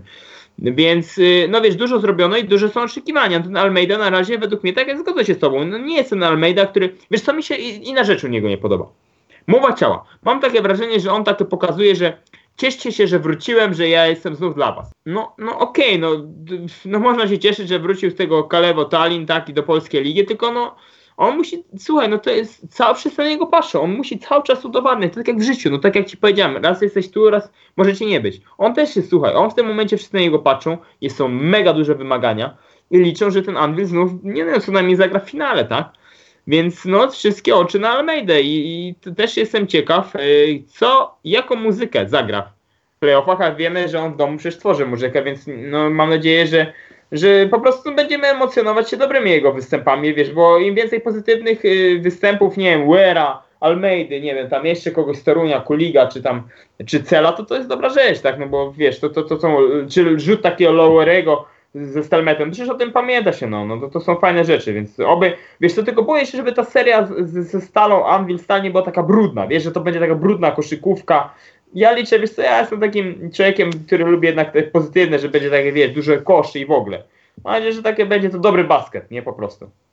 Plus, to jedziesz. Jadę. MKS Dąbrowa Górnicza. Świetnie prowadzony zespół przez Jacka Winickiego. Znakomite transfery, bo praktycznie wszystkie transfery e, trafione. Zaczynając od e, Zemskiego, który pokazał się ze świetnej strony i teraz jest mega zadaniowcem. Szacun dla Jacka Winickiego, że go wyciągnął, żebym się nie skłamał, z pierwszej ligi, chyba z Kutna wyciągnął go na powierzchnię, wypłynął świetnie Mateusz grał. Nawet w tym Pucharze Polski pokazał, że jest w stanie być wiodącą postacią, super. Wojciechowski, Matthew, ściągnięty z Ligi Francuskiej, uwierz mi, że jeden z agentów opowiedział mi taką historię, że kiedyś y, jednemu z klubów pokazał Wojciechowskiego i, zapytał i ten klub, ci przedstawiciele klubu powiedzieli, ale w sumie kto jest? Ja go nie znam. Nie, no daj jakąś inną kandydaturę. Matthew Wojciechowski przychodzi, pierwsze tygodnie miał trudne, bo nie potrafił zaadoptować się do tych nowych warunków. Dopiero w momencie, kiedy Wołoszyn zszedł yy, na ławkę rezerwowych i w miejsce jego wskoczył Wojciechowski, urósł naprawdę MVP stycznia, MVP tygodnia, yy, yy, ta wąska kadra reprezentacji Polski, no mega, naprawdę, ja jestem wielkim fanem Wojciechowskiego, którego troszeczkę też znam prywatnie i powiem Ci, że super chłopak z dużym talentem, z dużą, wiesz co, i też dużym talentem do pracy. On cały czas wie, gdzie jest jego miejsce, chce pracować, chce stawać się lepszy, bardzo sobie ceni współpracę z trenerem mm, mm, Winnickim. Uniwersalny skrzydłowy, też z dobrym, z coraz lepszym rzutem za trzy, więc uważam super transfer. Cleveland Melvin, o którym rozmawialiśmy przed podcastem, ja Ci tylko napomknąłem, że to jest też jeden z moich z tych gości, których lubię na, nich, lubię na niego patrzeć. Naprawdę jego gra robi wrażenie. Powiem ci, to nie przypadek, że Selmet y, pod koniec okienka transferowego o niego pytał. Naprawdę gość y, z dużymi papierami na grę i, nie zdziwię się, jeśli za rok trafi do klubu mocniejszego za dużo, dużo większe pieniądze. Ben Richardson, zadaniowiec, świetnie y, gdzieś spełniający się w roli i, free and D, można powiedzieć, dobra obrona na rzut za trzy. E, ten De Leon, który taki jak to mówią, chyba ma taką pseudo it's hard to guard, tak? Y, tam komentatorzy Ta, się... Ale to wariat jest, to jest wariat. Ale, ale taki pozytywny, wiesz, taki, no tak, że ale taki... jeden na jeden świetnie grający. Powiem ci, że ten, i ten De Leon, powiem ci, ściąga do, do ligi swojego kolegę, Y, tego Denga Denga, bo on gdzieś mu tam poleca, ten Deng Deng gra tam, nie wiem, za jakieś czapkę gruszek, tam podobno sam opłacił przylot do tej Dąbrowy, bo on w tej Australii chce grać i chce być w rytmie meczowym. No super historia, tak ten Deng, ten Deng Deng pomaga na przykład MKS-owi wygrać mecz we Wrocławku. E, powiem Ci więcej, no nawet ten Trey Davis, który był na początku, który tak, no takich brzydkich okolicznościach pożegnał się z klubem, był dobry. No gość 30 punktów arce zaaplikował w, w, w, pierwszej rundzie i naprawdę no szacun, że takiego gościa też udało się ściągnąć. Szkoda, że akurat rozstał się z klubem, no ale okej, okay, no przyszedł De Leon też jest w tych playoffach. Kolejny plus, Polfarma Srogar Gdański. Świetnie prowadzona przez Artura Gronka, który znalazł ciekawy pomysł na prowadzenie zespołu, run and gun można by powiedzieć, ale, yy, ale z pomysłem, tak? To, to nie jest tak, że to jest jakaś, wiesz, szaleńcza pogoń yy, gdzieś tam bezsensowna. Nie, to jest fajne wykorzystanie zawodników. Artur Gronek, muszę ci powiedzieć jedną rzecz, przyszedł na gotowe, czyli miał już gotowych Polaków. I on nie, mógł, nie miał tak naprawdę wyboru z tymi Polakami. Musiał ich zaakceptować, bo nie mógł, bo już były podpisane kontrakty. I co robi? Wykorzystuje Struskiego, zawodnika z pierwszej ligi, Młynarskiego, no okej, okay, ogranego gościa, Pawła Dzierżaka, gościa z pierwszej ligi, którego nikt nie chciał w Ekstraklasie, grał w Kotwicy Kołobrzeg chyba dwa lata i nikt go nie chciał, a stał się jednym z lepszych graczy pick and rollowych, po których Adam Kemp czy Brett Pral mieli dobre życie, mieli malinki pod koszem takie, że mogli kończyć, wiesz, sobie leja piki. No naprawdę super. Paweł Dzierżak, jeden z tych objawień pozytywnych sezonu. Kto jeszcze, powiem Ci? Yy, nawet taki gdzieś tam Adam Bręk wykorzystywany, gdzieś no, przyszedł z drugiej ligi. No powiem ci, że no super super. Gołębioski, który zapomniałem, przepraszam, da, przepraszam, przepraszam, tu muszę bić się w piersi, bo jest chyba, naj, no zresztą ja, też Kuba Wojciński wy, wybrał go tym takim najlepszym gościem do lat 20, zresztą no, jedno z większych objawień w tym sezonie, tak? Więc no wiesz, też Amerykanie Bibins, Bassey, no nie dziwi się, że trener teraz ma już tam gdzieś lepsze propozycje. Paul Farmer super się oglądało i wiesz, nawet zwycięstwa. Szkoda, że ich nie ma w playoffach. Nie ukrywam, że, że tutaj y, żałuję, bo ten pomysł na koszykówkę mi się po prostu bardzo podobał. Powiem Ci, że plus y, osobiście dla Marka Łukomskiego z AZS-u Koszalin. Y, bo można powiedzieć, że został AZS drewniany, a zostawił murowany. Czyli zostawił, zostawił ekstraklasie. A powiem Ci dlaczego. Bo przyszedł na kompletny syp. Po, po, trenie, po trenerze Nikoliciu drużyna była kompletnie rozbita, drużyna była nieprzygotowana do meczów, bo nie przygotowała, nie było praktycznie scoutingu, mimo że był świetny asystent Rafał Frank, drużyna w ogóle nie potrafiła wykorzystać tego potencjału trenera, bo trener Nikolic miał to za przeproszeniem gdzieś, nie wykorzystywał te, tego, a trener wykorzystał i zawodników, otworzył oczy tym zawodnikom, że po, po, po prostu wykorzystał ich potencjał, tak? E, I później, mimo wielkich problemów organizacyjnych, zawodnicy nie dostawali pieniędzy. Zresztą y, ostatni sezon ostatni przynajmniej nie sezon, tylko ostatni tydzień zawodnicy w ogóle nie trenowali, był strajk. Tak jak nauczyciele strajkowali, tak można powiedzieć, zawodnicy AZS-u też strajkowali i wyszli na mecz yy, praktycznie no, no, na świeżości, tak, ale bez treningów. No, no nie da się w, w, profesjonalnym sporcie nie trenować i grać. No nie, nie oszukujmy się, cudów nie ma, tak? Ale naprawdę, że AZS się utrzymał, wielka robota Marka Łukomskiego i tutaj trzeba docenić yy, oczywiście tych zawodników, których miał, tak? No bo, yy, no bo wiesz, no, jednak ich pościągał, gdzieś ich wykorzystał, oni też yy, gdzieś ich tam dobrze zagrali, jego taktykę realizowali i się utrzymali tutaj naprawdę fajna rzecz, ale minus z kolei dla yy, oficjali, tak, tego klubu. No przepraszam bardzo, no niepłacenie, jawne, powiem Ci, ja mogę przytoczyć jeden przykład, no prezes Doliński umawia się gdzieś z zawodnikiem na jakiś określony czas, i w tym dniu ma się spotkać i nagle nie odbiera telefonów. Zawodnik rozkłada ręce bezradnie i mówi, co ja mam zrobić, skoro prezes ode mnie cały dzień nie odbiera telefonów. No i no, słuchajcie, no tak nie może być y, i tutaj trzeba się tutaj trzeba zastanowić, czy na pewno y, Leszek Goliński to jest akurat dobra osoba na pełnienie tego stanowiska. Nie boję się tego powiedzieć, bo, bo AZS Koszalin y, wiem, że tam są pieniądze, tylko trzeba je umiejętnie też wydać, ale trzeba wszystko robić po prostu umiejętnie z głową, tak? Więc no, temat do zastanowienia się, tak? Plusy. Powiem Ci, jeszcze szukam tych plusów. Eee, ale kto tam jest w tych playoffach? Legia Warszawa! Był, no właśnie! Legia, Legia Warszawa. właśnie, tak jest, Legia Warszawa, Tanes Pasyw. Tanes Pasyw jak najbardziej, powiem Ci, duża robota, bo dzisiaj ten, ten, ten Omar Pruitt chociażby. Słuchaj, ten Omar Pruitt w tym momencie naprawdę gra za tam no niecałe tam ponad 2000 dolarów. Ktoś puka no, się... zarabia na jakiś swój pokaźny kontrakt tak. w jakiejś lidze, tak. która nie jest w Polsce w przyszłym sezonie. W Bundeslidze to... chociażby, powiem Ci. Wydaje mi się, że może trafić do tej Bundesligi, która pytała o niego w trakcie sezonu. E, w trakcie sezonu o niego pytała. Mm, wiem, że to były mocne kluby, które oferowały duże pieniądze, ale on, ale on powiedział, porozmawiał z trenerem, porozmawiał z prezesem Jankowskim, porozmawiał z Marcinem Widomskim i wszyscy doszli do porozumienia i to nie było jakichś, wiesz, takich, że on się wyrywał, krzesła tam rzucał w pokoju, że ja chcę odejść. Nie. Przyszedł, powiedział, ja to rozumiem, szanuję Legię, w poprzednim sezonie zmieniłem kluby, nie wyszło mi to na dobre, jestem już mądrzejszy o to doświadczenie i nie chcę odchodzić, chcę skończyć z Legią w playoffach yy, i zagrać, no, no, chyba najprawdopodobniej jednak nie zagra, to smutna informacja, tak, bo do, doznał kontuzji takiej nieszczęśliwej w ostatnim meczu i chyba nie zagra w tych playoffach, szkoda. Bez niego Legia, no, jeśli chodzi o ofensywę i ten spacing Tanek, który no działa bardzo często na, nie zawsze o marze, ale na ludziach, którzy są na obwodzie, a on tam przeważnie jest, no nie wygląda za dobrze.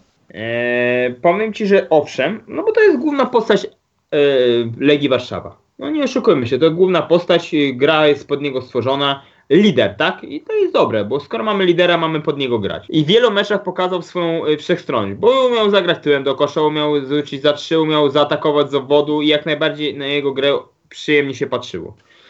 E, I no, no nie szykuję się jego brak w playoffach, zwłaszcza z Arką, gdzie mógł być taką gdzieś powiedzmy osobą, która mogłaby w pewnych momentach gdzieś przełamać grę, nie wiem, jakby był jakiś moment wyrównany, tak, mógłby przełamać grę, bo on jednak tej, no nie oszukujmy się też, że on nie bał się brać odpowiedzialności na siebie, e, na siebie, no, w tych ważnych momentach, no bo, bo to, to, to jest, wiesz, to, to jest gość, który, no nie boi się, no bierze i jedzie, tak, no to jest super, tak, u takich zawodników.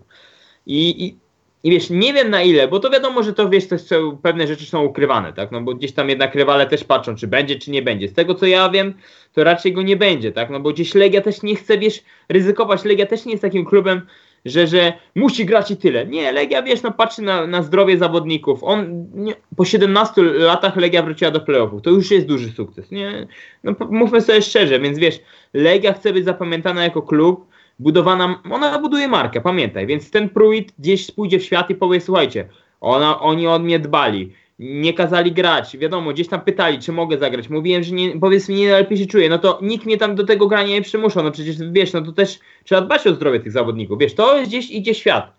Wiesz, to jest ważne. Poza tak? tym, Karol, powroty tych zawodników po kilku sezonach się zdarzają do Polski. Tylko ja trochę piję do tego, tak? co na przykład wydarzyło się, wydarza się dalej, bo on zmienił drugi raz klub, chyba bodajże teraz we Francji czy w Belgii. Antony Bean, który był no. świetny w tej mega słabej Legii w zeszłym sezonie, która cudem utrzymała się, bo czarnych słupsk nie było stać na utrzymanie klubu. No tak. No takie są fakty. Więc to był cud i ten cud się wydarzył, na czyimś nieszczęściu, ale się wydarzył. I Bin zdecydowanie wybijał się ponad nawet resztę obcokrajowców, którzy wtedy grali nawet na tej pozycji.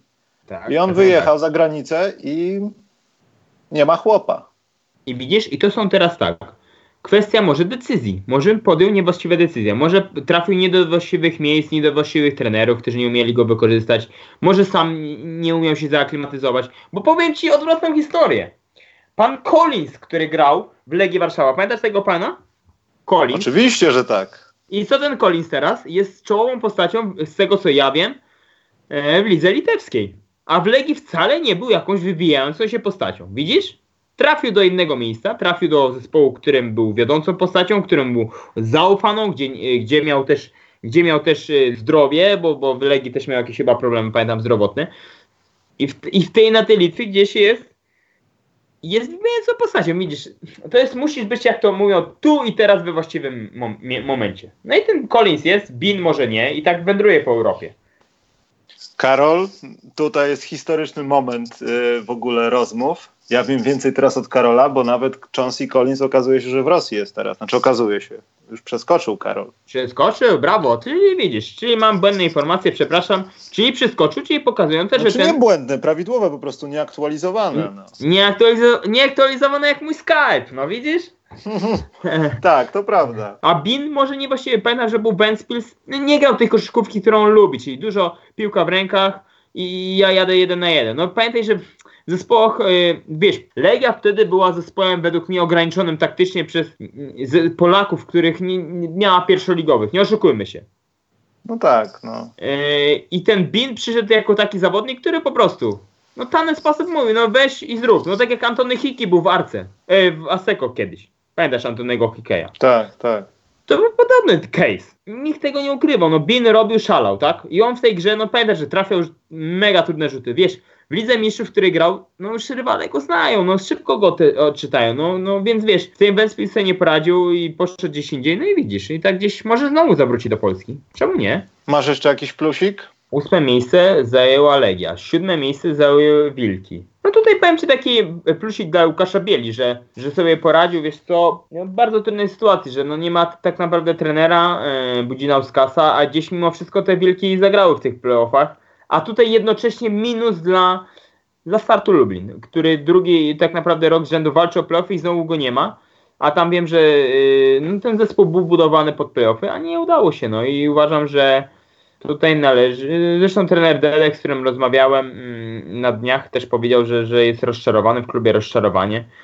Nie wiadomo, co będzie dalej. I nie ma playoffów i rozczarowanie. No zobaczymy, co, co tam w Lublinie wymyślą, bo, bo na pewno te playoffy tam ten, to jest też taki ciekawy ośrodek koszykarski, to tam jest duże zainteresowanie koszykówką, więc tam te playoffy by się przydały, ale wiesz co, patrząc na kolejny sezon, już tak wybiegając, wybiegając, wiesz, będą, wiesz, no tref pewnie gdzieś tam pewnie będzie chciał wrócić do playoffów, więc jeszcze inne zespoły powalczą, więc może trackersi z Radomia będą chcieli, więc wiesz, tym, tym zespołom, które teraz były na miejscach 8-10 wcale nie będzie łatwiej. No i też jeśli awansują pewne drużyny, z którymi się wiąże ogromne nadzieje na powroty, to może gdzieś się pojawią pieniądze i będzie taki case drużyny, która wchodzi i bije się o trójkę.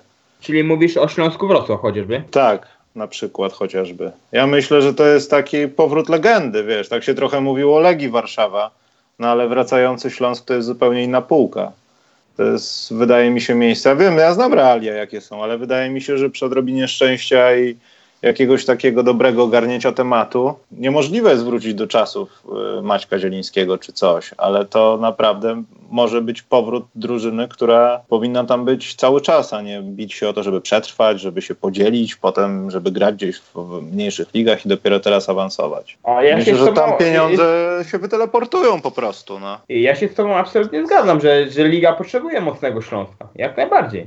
Tylko jeszcze inna kwestia, że jak na razie jest 1-1 w serii półfinałowej z czarnymi i wcale to nie wygląda, żeby, żeby to Śląsk miał awansować, bo stracił przewagę parkietu i to z tej serii lepiej wyglądają czarni, którzy też uważam tej lidze są potrzebni, bo tam jest świetna atmosfera w Gryfi, tam są ludzie kochający koszykówkę. Ja nie ukrywam, że być może w niedzielę się wybiorę na mecz do, do Słupska, bo tam yy, Paweł Łakomski mocno mnie zaprasza, żebym w końcu przyjechał do tego Słupska i zobaczył, jak on to mówi, dobrą atmosferę i dobrą koszykówkę. No, okej, okay, no mm, fajne te dwie drużyny, bo to naprawdę ciekawa seria, bo nawet powiem Ci, że gdzieś tam yy, na chwilę te PLK odłożyłem, gdzieś tam obserwowałem tą pierwszy, te, te dwa pierwsze mecze w pierwszej lidze, bo, bo to, ta seria jest taka, wiesz co, te drużyny powinny być PLK, ja nie boję się tego powiedzieć. One powinny być PLK, bo one po prostu dałyby kolorytu tej lidze. Rozumiesz? Bo, tak, bo są, tak. Poza tym to są firmy, no co by nie patrzeć, o, to są jakieś firmy, no. To są firmy, tak jest. E, dobra, Karol, to w takim układzie wskoczmy sobie, zanim zaczniemy małe przewidywanko playoffów, to jeśli chodzi o nagrody, bo już o tym wcześniej wspominaliśmy, ale masz jakąś, Karol, nagrodę, z którą byś się nie zgadzał, bo byś wstawił kogoś innego? Nie wiem, najlepszy tak. Polak, trener, ktokolwiek? Powiem Ci tak, to powiem Ci z góry. Dwóch MVP, to już Ci powiedziałem, Florence Bostik dla mnie. Tak. Najlepszy trener, powiem Ci, że tutaj mam dylemat, bo mimo wszystko Jacek Winnicki wykonał świetną robotę, więc, ale wiem, że przegrał o trzy punkty, więc no powiedzmy, że tutaj zachowam status quo. Niech tak, no trener wygrał rundę zasadniczą, no to on był powiedzmy najlepszy, tak? Ale Jacek Winnicki jak najbardziej honoruje, szanuje jego robotę w MKS-ie. Kolejno y, jest chyba najlepszy Polak, tak. Sokołowski, no, no, no, tak, no, tylko powiem Ci, że ja bym więcej punktów przydzielił Michałowi Chylińskiemu i Matthew Wojciechowskiemu. Uważam, że oni byli naprawdę pokazali się z dobrej strony mm, y, w tej rundzie zasadniczej. Ale okej, okay, no Sokołowski wygrywa. Później jest chyba najlepszy obrońca i tutaj mm, y, powiem Ci po obserwacjach, które mogę poczynić jakby na co dzień, na treningach czy, czy, czy, czy na meczach, ja bym wskazał dwie osoby, no dobra, wskażę dwie osoby. Davida Zdulkis i twój warszawski Przyjaciel, niech tak będzie, Mosul Łady. Mosul Łady uważam jest świetny w obronie yy, i oni powinni Właśnie, być... Właśnie, tutaj powstaje, Karol, dyskusja. Solu Ładę czy Szolu Ładę? Bo A to przepraszam. Że... Ale poczekaj, bo ja nie wiem, jak jest dobrze właśnie w końcu. Nie, no, Ale wszyscy no. mówią chyba Szolu Ładę i właśnie muszę, muszę się kiedyś oficjalnie zapytać, jak to jest. Ale dobrze, to skończmy, że Mo.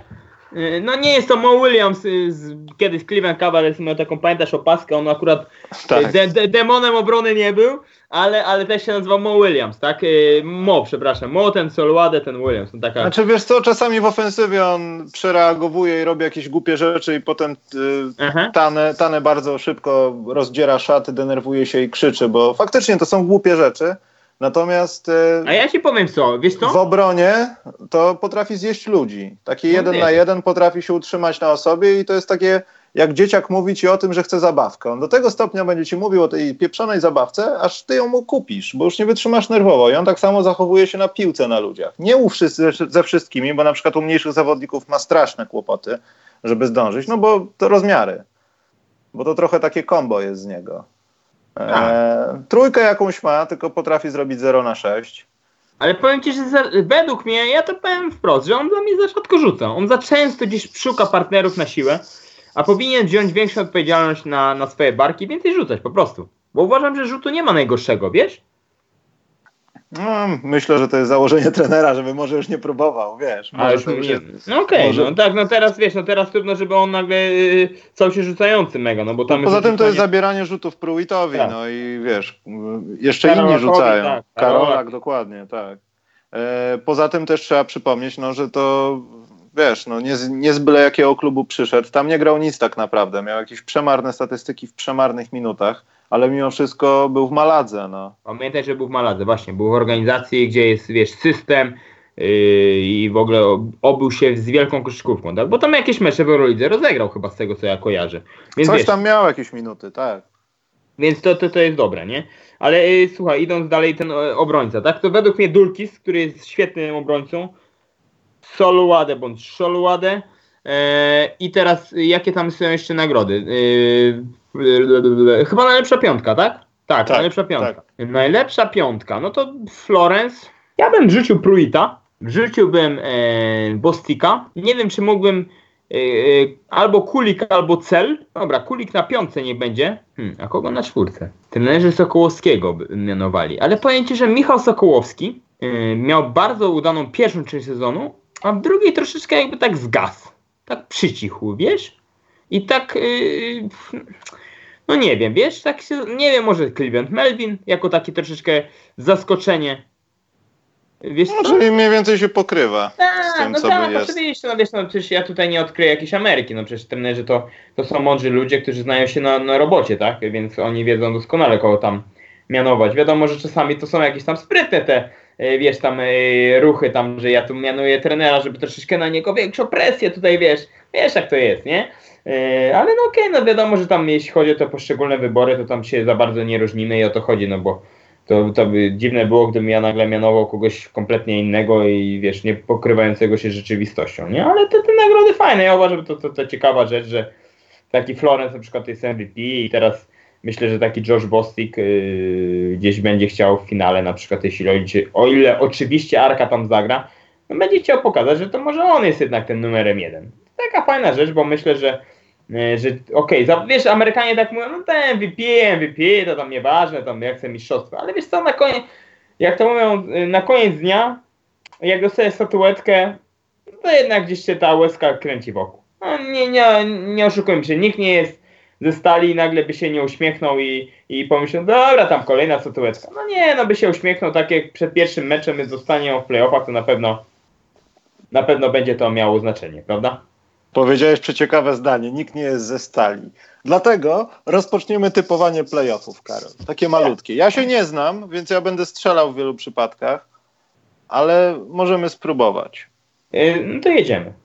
No to 1-8. To jest y, Arka, Arkunia, Gdyniunia, Karola i Legiunia Warszawunia moja. No tak poważnie to jest drużyna, która ma, przyjedzie do Warszawy raz chyba i nie zostanie na następny dzień. Czyli to chyba skończy się w trzech meczach. No myślę, że powiem Ci, że tak. Tak zabawnie odpowiem, że w tym momencie yy, tu dyrektor sportowy Robert Wierzbicki zamówił hotel na 4 dni, ale z opcją przedłużenia po tym yy, meczu we wtorek. I mam wrażenie, że chyba nie będzie musiał przedłużać. No. Tyle opowiem. Tak, Myślę, że nawet jeśli wszyscy mieliby występy sezonu, to trochę mogłoby być za mało na to, co no, Arkach, Arka ma chyba jeden cel jako pierwsza drużyna, no i Legia na pewno nie jest y, przystankiem końcowym walki o ten cel. A ja powiem, y, że kluczową kwestią y, w tej serii będzie koncentracja y, tej drużyny, która jest y, uznawana za faworyta. Bo dobrze wiesz, że Playoffy y, jakby grane są do trzech zwycięstw, tak? W polskiej lidze. Mhm. Spójrz na przykład na NBA. Toronto z Orlando przegrało. 0-1, tak? Okej, okay, gra się do czterech, więc troszeczkę jest większy zapas. Ale gdyby grało się do trzech, to jest troszeczkę inaczej, nie? Bo jakby się zrobiło nagle 0-2, hmm, to już jest, yy, no, tak zwany kisielek, nie? Się pojawia. Bardzo. Yy, więc ja uważam, że koncentracja, yy, zwłaszcza w tych pierwszych dwóch meczach, one będą kluczowe dla serii. I to zwłaszcza, yy, i to w tej serii, tej serii z Telmetu z MKS-em i serii, oczywiście we wszystkich seriach, ale zwłaszcza w tych, których są wyraźni faworyci, czyli Stelmet i jeszcze cukier, tak? Polski cukier, bo Anvil tam stał, to zaraz dojdziemy tam według mnie 50-50. Ale jeśli Arka utrzyma poziom koncentracji w tych dwóch pierwszych meczach i je wygra, no to 3-0 będzie. No, wydaje mi się, że tu szybkie do, do Warszawy przyjadą po swoje i wygrają i, i będą tam czekać na rywala z 4-5. Tak mi się wydaje. A Pruitt może być wartością taką dodaną do tej serii, że, że być może jeden mecz wtedy Legia wygra. Takie mam wrażenie. Powiem Ci, że też jest, już ja już tam nie mówię o sztabie trenerskim i tak dalej, no bo to jest pewnie. Legia ma bardzo dobry sztab trenerski, no to jest w ogóle nie, pod, nie podlega dyskusji. Natomiast w jaki sposób ben, będzie trzeba grać, będąc Legią, bo ja też nie po, pozbawiam ich szans. Ja chciałbym dwa mecze równe w Warszawie, pomijając to, że no jest ta piłkarska animozja i jestem bardzo ciekaw, co będzie działo się we wtorek w Warszawie. Czy, nie, myślę, że nie. Znaczy ja nie no, mówię o podpalaniu hali, ale o jakichś brzydkich przyśpiewkach i kto tam jest... No to spodziewaj się, że Wieprzowiną. Pewnie... Tak, tak, tak. No. Spodziewaj się, że spodziewaj się, że, że pewnie jakieś tam mm, dwa, trzy takie w cudzysłowie mówiąc akcenty się pojawią, ale powiem Ci, że tak patrząc na kibiców koszykarskich yy, tej Legii, którzy oczywiście są zaczerpnięci z piłki, to, to żadna tajemnica, to myślę, że oni koncentrują się na własnej drużynie, i dużo mają ciekawych przyśpiewek. Wiem, że zawodnicy nawet przyjezdni lubią tam grać. Wiem, że pewnie będzie oprawa, no bo wiesz, po 17 latach Legia wraca na e, wraca dziś tam do playoffu, więc ja powiem Ci, że patrzę, że będzie ciekawa oprawa, będzie doping. Zresztą powiem Ci, że byłem raz w tym sezonie na meczu Ar e, z Treflem. Mm. O ile w telewizji, e, czy tam w tym ekranie tam emocji, e, ta hala wygląda fatalnie, to na przykład na żywo nic pełni, to powiem Ci robi dobre wrażenie. Jest świetna atmosfera. E, fajnie ten, ten DJ też tam mm, przygrywa. E, dobre takie akcenty, wstawki ma. Oczywiście Nie zapominając, y, Maciek DJ Gambit w Gdyni to wiadomo, że robi świetną robotę. Nie, no to bez dyskusji. No, no oczywiście, żeby... No, klasa, klasa, klasa sama w sobie, tak? Naprawdę świetny gość, warto go poznać. Jeśli macie kiedyś będziecie w Gdyni, czy, czy podczas meczu reprezentacji podejście, zapytajcie, to kopalnia, kopalnia anegdot i świetny gość. Ale powiem Ci naprawdę, no, hala mm, ta na Bemowie zrobiła dobre wrażenie i, i, wiem, że będzie świetna atmosfera i powiem Ci nawet, powiem Ci, że nawet zawodnicy, tak jak jeszcze raz to wspomnę, goście tak zwani, lubią tą grać. Lubią grać i jest gorąco, no, no nie oszukujmy się, no nikt nie chce grać dla 300 osób, które tam klaszczą tylko po punktach. No, no, no, no, no tego oczywiście. E, bo właśnie, bo zacząłem ten temat. E, jak, jak będzie wyglądała ta sprawa z centrami w Legii? Bo ja to tak obserwuję nawet przez pryzmat tego, jak to wygląda trochę w NBA i tak dalej, że się wprowadza, wiesz, jakieś usprawnienia, jak ta rotacja nie do końca wygląda. Mówię tutaj o roli Patiejewa i Pindera. Keanu hmm. Pinder był taki trochę no, bezjajecznym zawodnikiem, który już prawie był na wylocie w klubie, bo albo się nie starał, albo był po prostu nie, jeszcze nie na tym levelu, albo się zablokował, cokolwiek aż tu nagle zaczęto go wykorzystywać w pick and rollu, no bo Rusłan Patiejew zaczął y, może nie tyle co mieć kłopoty z kondycją, co kluby już wiedziały, że to jest wielki chłop i wystarczyło 5-6 minut, żeby być zmuszonym do zmiany.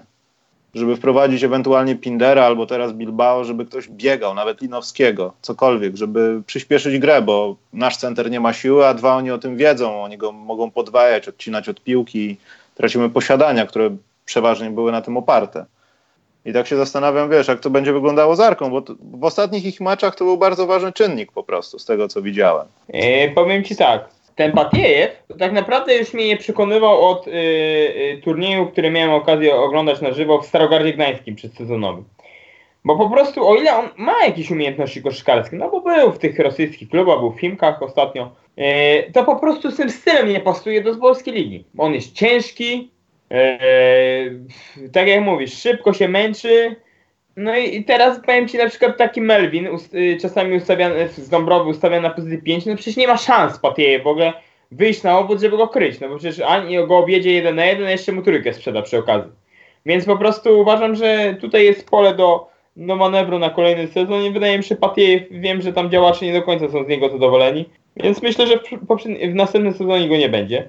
A ten Pinder, na początku pamiętam, że też oglądałem go w tym turnieju i takie no, wraża, sprawiał wrażenie takiego gościa w ogóle jakby tak nie za bardzo pierwszy raz zderzył się z koszykówką, tak? A wiesz jak to jest, Amerykanie przyjeżdżają, nie, on nie jest Amerykaninem, przepraszam. On nie jest Amerykaninem. Australijczyk tak? chyba. Australijczyk, właśnie, Australijczyk, przepraszam, przepraszam, tak. Ale po bardzo dobrej szkole, tak, mimo wszystko. Mhm. Przyjeżdża do, do Europy i musi się no, przejść ten proces aklimatyzacji, tak? Wiesz, trener Tanet sposób też jest wymagającym trenerem. Więc wiesz, on lubi pokrzyczeć. Nie zawsze nie ci gracze zagraniczni lubią. E, no wiesz, muszą, potrzebują czasu, żeby to zrozumieć. On też na to potrzebował czasu.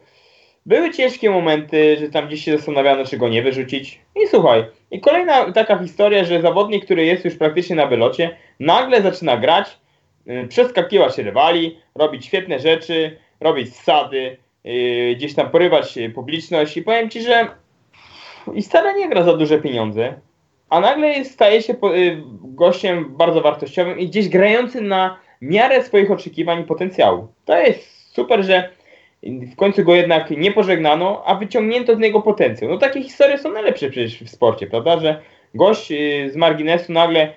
Pamiętam taką historię Jarka Mokrosa z Czarnych Subs. Wiesz, kiedy dopiero zaczął grać? Pamiętam, że to były czasy Andrzeja Urlepa i dopiero w momencie nieszczęśliwej kontuzji y, Marcina Dudkiewicza skoczył do składu i stał się zawodnikiem, którego, po którego później sięgnął Stelmet, gdzieś tam sięgnęła też reprezentacja Polski i który stał się gdzieś mega takim, no powiedzmy, ważnym zawodnikiem polskim mm, w składzie i Czarnych i Stelmetu. Tak jest, że czasami jedna, wiesz, jeden mecz, jedna sytuacja spowoduje, że nagle jest taka trampolina i że że, że taki Keanu Pinder, teraz o nim rozmawiamy, a nie rozmawiałem o jakimś tam innym zawodniku, który by go zastąpił w trakcie sezonu. No to jest tak, fajne. Monopol wprowadziliśmy trochę na to, ale teraz będziemy mówić o rzeczach, które praktycznie nie widziałem albo mniej widziałem. Karol będzie ten mądrzejszy. Ja chciałem tylko tak poważnie powiedzieć, że Pinder po prostu ma chyba lepiej, bo chyba grają jego grę. No, Wiesz, że nie trzeba ustawić pozycji, czekać, tylko jest jeden screen, króciutko wchodzisz, wbijasz, albo jest zbiórka, albo coś i, i to, to bardziej chyba o to chodzi. Chociaż może też, wiesz, jakoś się odblokował, nie wiem. Odblokował, pewnie, ale odblokował znalazł, swój, znalazł swój rodzinny bumerang. Tak, znalazł tak, ale słuchaj, odblokował się, bo może właśnie dzięki temu, co powiedziałeś, że zaczęto grać jego gierkę. To jest bardzo tak. ważne. No. Przedwczesny finał chyba tej całej ligi. E, to będzie taka seria, Karol, że e, prezesi ligi, wszyscy właściciele, zarząd stwierdzą grajmy do siedmiu, trudno. No pewnie by chcieli, tak? E, tak sobie teraz myślę, że ten przegrany czyli ten odpadający z tego ćwierćfinału, no będzie ogromnym przegrany. Będzie największym przegranym tego sezonu. I powiem Ci, że nie zdziwię się, jeśli tutaj polecą głowy, tak, po tej porażce. no ale drugim... Karol, tak z drugiej strony oni sami sobie zasłużyli swoją pozycją na to, żeby być tu, gdzie są, także... O, y, jak wiesz. najbardziej. Pełna zgoda, Michał, pełna zgoda. Y, będzie to mega ciekawa seria, aczkolwiek uważam, że będzie brudna to seria, że będzie więcej takiej będzie mniej koszykówki w koszykówce. No i myślę, że tu będą wiele starć podkoszowych, fizyczna gierka, tak jak było w finale, gdzie mieliśmy, za przeproszeniem, brzydko powiem, zajebistą serię półfinałową Anvil ze Stelmetem, do którą do dzisiaj pamiętam. No, super mecze były, że człowiek no po prostu no Jezu, Jezu, otwartą przybicą oglądał, patrzył, no super to było. I gdzie później y, wszedł do finału i patrzy Anvil Stal nie mówię, że to była zła seria, bo była emocjonująca, ale było mniej tej koszykówki. Było więcej brudnych zagrań, było więcej, no zresztą to, to wiesz, ta wojenka, gdzieś tam Aaron Johnson, ten Almeida, te y, wykluczenia, no powiem Ci, że tego troszeczkę się obawiam, że będzie tej więcej brudnej koszykówki, ale no słuchaj, no to tak jak mówisz, to jest seria, która dostarczy no, wielkich emocji, wielkich emocji, ogromnych emocji Yy, widzę tutaj eksperci, tak patrzę, że nawet y, też Jakub Wojciński, Łukasz Cegliński chyba typują Stal, a ja powiem na przekór typuję Anvil. Typuję Anvil, bo uważam, że y, ten zespół ma większe doświadczenie, mm, mimo wszystko, bo jeszcze w tym sezonie pamiętajmy, że grał y, w Lidze Mistrzów. Okej, okay, ktoś powie, że nie ma Sobina. No tak, tutaj prawda. Kwestia jak tutaj Stal to wykorzysta, to raz według mnie ma bardziej jednak tych doświadczonych Polaków y, grających, bo ma MVP Łączyńskiego, ma Ignerskiego, który gdzieś tam wraca do tej ligi, ale ma duże doświadczenie.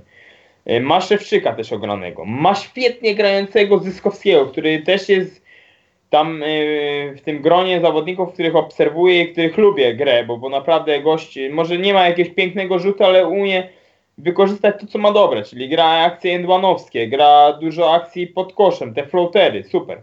Ma Michalaka, który wraca do, do, do formy yy, po kontuzji. No i ma tego Almeida, nie? Ma tego Almeida. Co czas myślę o tym Almeidzie, że gość, który potrafi wziąć piłkę i zrobić mecz. No nie oszukujmy się, no. Powiem Ci taką historię, że nawet prezes Arki Gdynia, mając Bostika i Florensa w drużynie, zapytał w trakcie sezonu trenera Prasunkiewicza, mówi tak, trenerze, a może byśmy tego Almeida wzięli, bo on taki tam gdzieś tam wolny na rynku. Przecież to, nie widzisz. I to jest tak, że ludzie pamiętają, że ten gość może robić różnicę. Trener powiedział mu w końcu, no nie, prezesie, mamy już dwóch liderów, nie możemy złamać tej hierarchii. Nie budujmy, wiesz, nowych hierarchii na zasadzie trzech liderów, bo to jest za dużo. Andrzej mhm. poszedł w lidera, ma lidera, no i ten teraz oczekiwania, tak? Z drugiej strony Kasper Ware, mm, też lider, też bardzo ciekawa postać. Yy, Mike Scott, taki powiem ci Splash Brother, bo kiedyś pamiętam trenera zapytałem, czy na zasadzie takich wiesz, no tych jak yy, Clay i Kary, no wiadomo, że tutaj, żeby tu ktoś nie pomyślał, że ja nagle tutaj wiesz, odleciałem, ale no gdzieś też takich wiesz, dwóch Amerykanów niskich, którzy lubią rzucać za trzy i potrafią to robić. I tutaj też mogą być ważnymi postaciami. I ten pod ten kosz, wiesz, jak Stal będzie rozwijała tę strefę 1-3-1, tak? Czy ten Nowakowski z Chelińskim stojącym w rogu, czy oni będą trafiać? Bo to jest bardzo ważne, bo ta strefa może działać, ale może zostać zabita szybko przez celne rzuty za 3.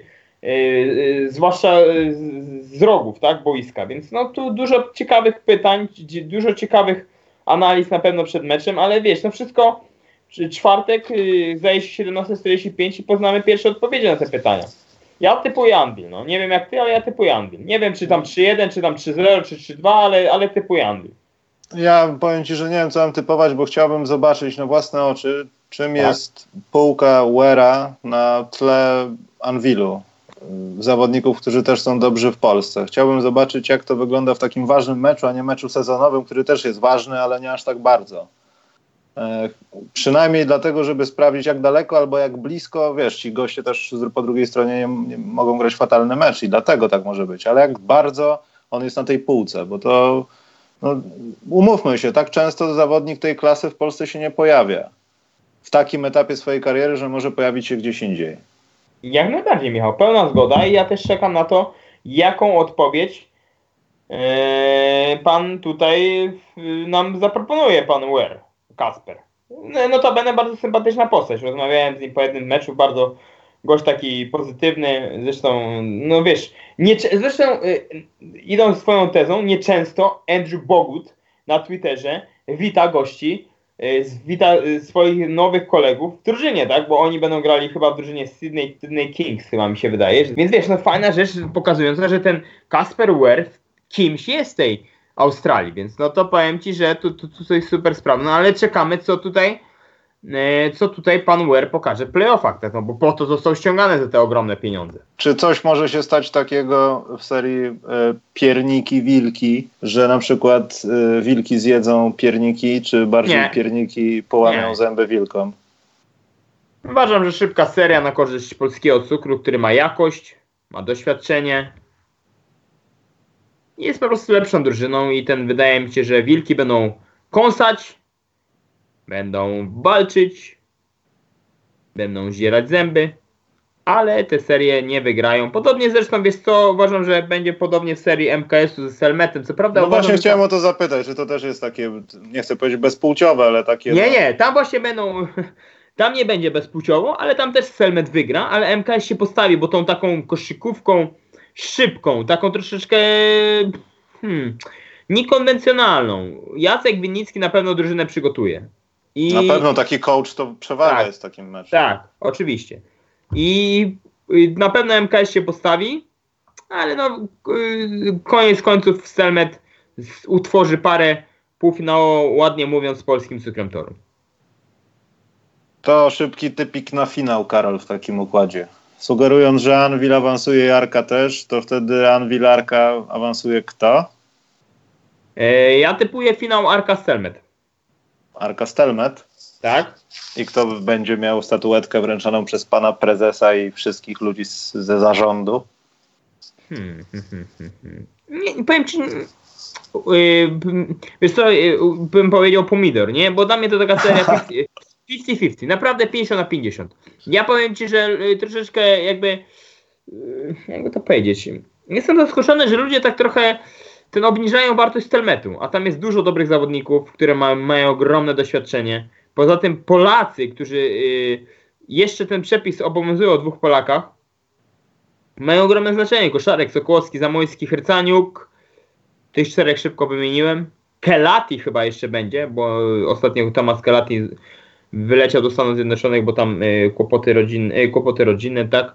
Więc, y, więc no pięciu doświadczonych Polaków. No to, to, to jest no mega przewaga dla, dla zespołu grającego w playoffach. Nie wiem, powiem Ci, Michał, nie wiem, nie chcę typować, niech to będzie super seria, 7 meczów, niech to ostatni mecz 4,5 tysiąca kibiców Gdyni, Gdynia Arena, niech to zapłonie, niech, niech DJ Gambit gra ten, gra o tron, gra o tron cały mecz, nie gra i to, to będzie coś, no tego, tego na to czekam, nie ukrywam.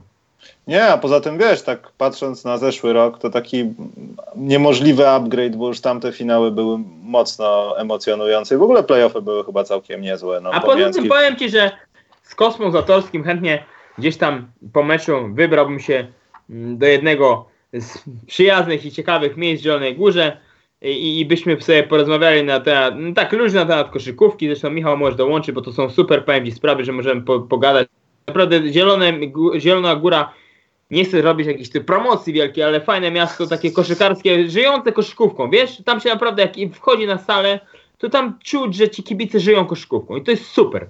Powiem ci, to jest super i, i, i naprawdę polecam y, każdemu, nawet ze stolicy czy z jakichś innych rejonów Polski, wybrać się do Zielonej Góry na mecz i zobaczyć, jak to wygląda. Super sprawa. I kibice też robią fajną atmosferę. Wiem, że ten klub kibica jest bardzo zaangażowany w stref, y, jakby w takie działania klubu. Naprawdę polecam pojechać. Jedźcie, zobaczcie. Fajne miasto. Warto. Będziemy powoli kończyli, ale muszę wypytać Cię o NBA. Myślisz, że Warriors nie zdobędą tytułu, James Harden przestanie płakać o sędziach i będzie wszystko dobrze, czy niestety znowu to, to samo, co w zeszłym roku? A ja powiem ci teraz yy, głosem Marcina Gortata, przemówię teraz. O kurczę, wracasz w lipcu? Tak. E, no tak, tak, tak. To taki. No, wczoraj powiem ci, że w poniedziałek na tej gali, o której tam wspominaliśmy na początku, miałem okazję rozmawiać z Marcinem i powiedział, że lipiec. Lipiec to jest ten ostateczny termin. To będzie albo prawo, albo lewo. Jeśli będą dobre pieniądze na stole, w miarę dobry klub, yy, to jestem w stanie jeszcze wrócić do gry. Faktycznie mówię jak Gortat teraz. Ale, yy, ale coś wydaje mi się, że Marcin jest już po tej stronie drugiej rzeki. Że nie zobaczymy. Ja powiem niestety, ja tu dodam od siebie, że niestety nie zobaczymy Gortata już w NBA. Mam nadzieję, że się mylę. Że żałowałem, że nie podpisał kontraktu z, z którymś z zespołów mocnych ze wschodu, bo Toronto, Bucks, Celtics. Yy, Dzwonili, pytali, nawet część zespołu prosiła, żeby przyszedł. Marcin odmówił. Marcin uważa, że Golden State będzie mistrzem. Ja też tak uważam, że, że mimo, że tak bardzo y, ten, y, ten bench tak zwany, czyli ławka jest krótka, ale mimo wszystko, no nie, ten KD Durant to po prostu niesamowity zawodnik. No to co on robi, to to jest szok. To jest najlepszy koszykarz w tym momencie. Mimo, że jestem wielkim fanem LeBrona, dobrze o tym wiesz, ale KD jest niesamowity. Rozmawiamy o tych playoffach, ale patrząc na to, jak wyglądał na przykład ten pierwszy mecz Houston-Golden State. A nie, to, myślę, to była parodia. Sorry, myślę, że parodia. ta seria zaczyna być powoli porywana w tą stronę, o Boże, ktoś nas oszukał. Ostatnio gdzieś pojawiła się informacja, że Houston stwierdziło, że e, liga przez złe gwizdki, czy sędziowie przez złe gwizdki spowodowali taką utratę finansową, bo ktoś to w jakiś sposób dziwny, bo dziwny, ale przeliczył. Ja myślę, że ta seria powoli zbiega ku temu, że coraz więcej będzie tych kontrowersji, czasami na jedną, na drugą stronę. Teraz dobór, dobór Fostera do meczu numer dwa to już w ogóle jest jakiś interstellar, ale wydaje mi się, że jeśli Houston nie przezwycięży wszystkich tych przeciwności i nie wygra z Golden State, no to e, finały w tym roku mogą być bardzo nudne. Ja szanuję Filadelfię, Toronto, i tak dalej, ale to, co robi, tak jak powiedziałeś, Durant i to, co może robić jeszcze reszta tego zespołu, bo oni tak nie grają najlepszej koszykówki, a wyraźnie potrafią zdominować, e, kiedy tylko zechcą i coraz rzadziej, myślę, będą przytrafiały mi się tam momenty, kiedy im się już nie będzie chciało, jak widzieliśmy to wcześniej, czasami tak, na przykład tak. przeciwko Clippers, to, to, to jest bez sensu i powinniśmy się już interesować tym, co idzie, bo chyba draft wydaje się ciekawszy od finałów. Chciałbym się mylić, ale jeśli nie Houston, to, to nie będziemy uratowani. Czyli to jest, yy, tak mówiąc w nomenklaturze PLK, że to taki jak Anvil Stal trochę, prawda? Że ktoś tu tak. się może wypunktować, to jest taki dla nas przedwczesny finał, nie? Dla tych drużyn. I takie mam wrażenie, że dla Houston to też taki przedwczesny finał, nie? Że jeśli ograliby, wiesz co?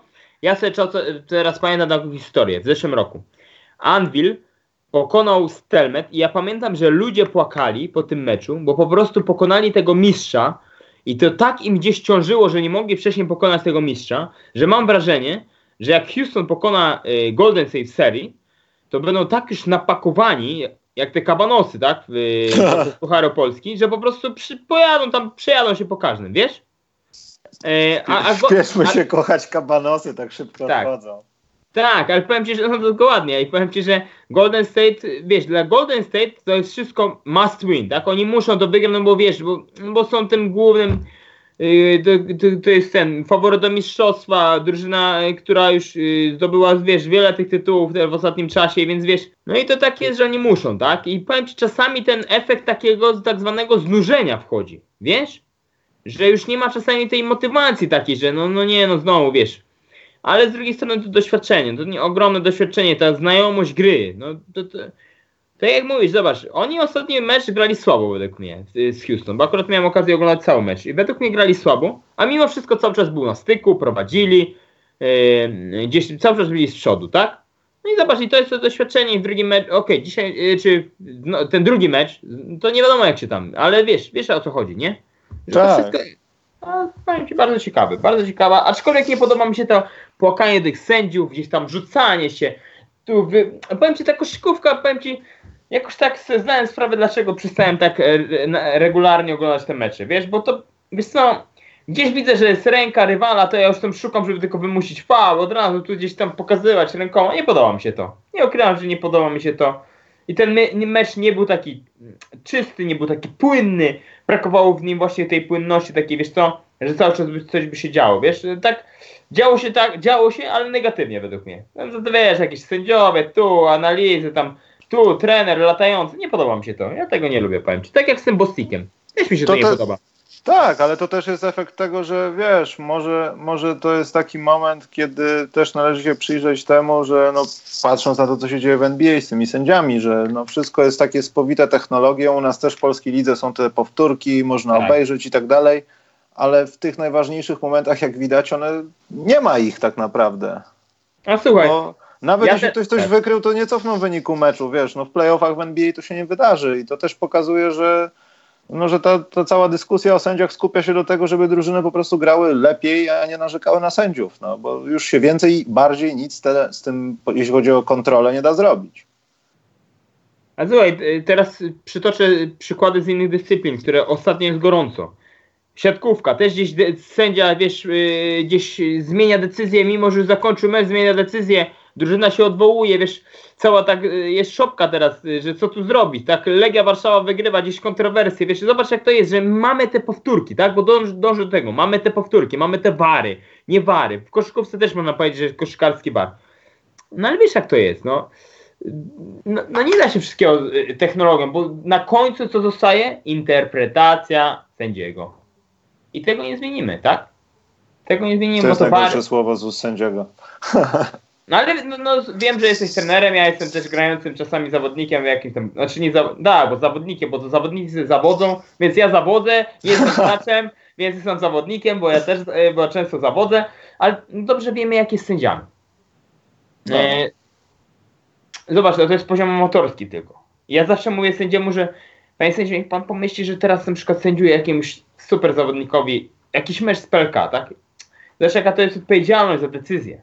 To trzeba mieć. Dobrze, Karol, kończymy ten przydługi podcast o wszystkim. Dzięki, Karol, Tak. za, za dziś i może coś tam po tym całym szale playoffowym jeszcze sobie nagramy dla podsumowania. A być może nagramy coś, o ile oczywiście będzie taka ewentualność y, na meczu w Warszawie. O, bardzo wysokie prawdopodobieństwo jest wydarzenia No, się czegoś takiego. No, otóż to, otóż to. Ja tobie też dziękuję, że fajnie mogłem pogadać. Powiem ci szczerze, że ja lubię o koszykówce, zwłaszcza polskiej, gdzie tutaj naprawdę chętnie się podzielę swoimi tam gdzieś spostrzeżeniami, uwagami. Dziękuję Michał za zaproszenie i do usłyszenia. Trzymajcie się czołem. Pa.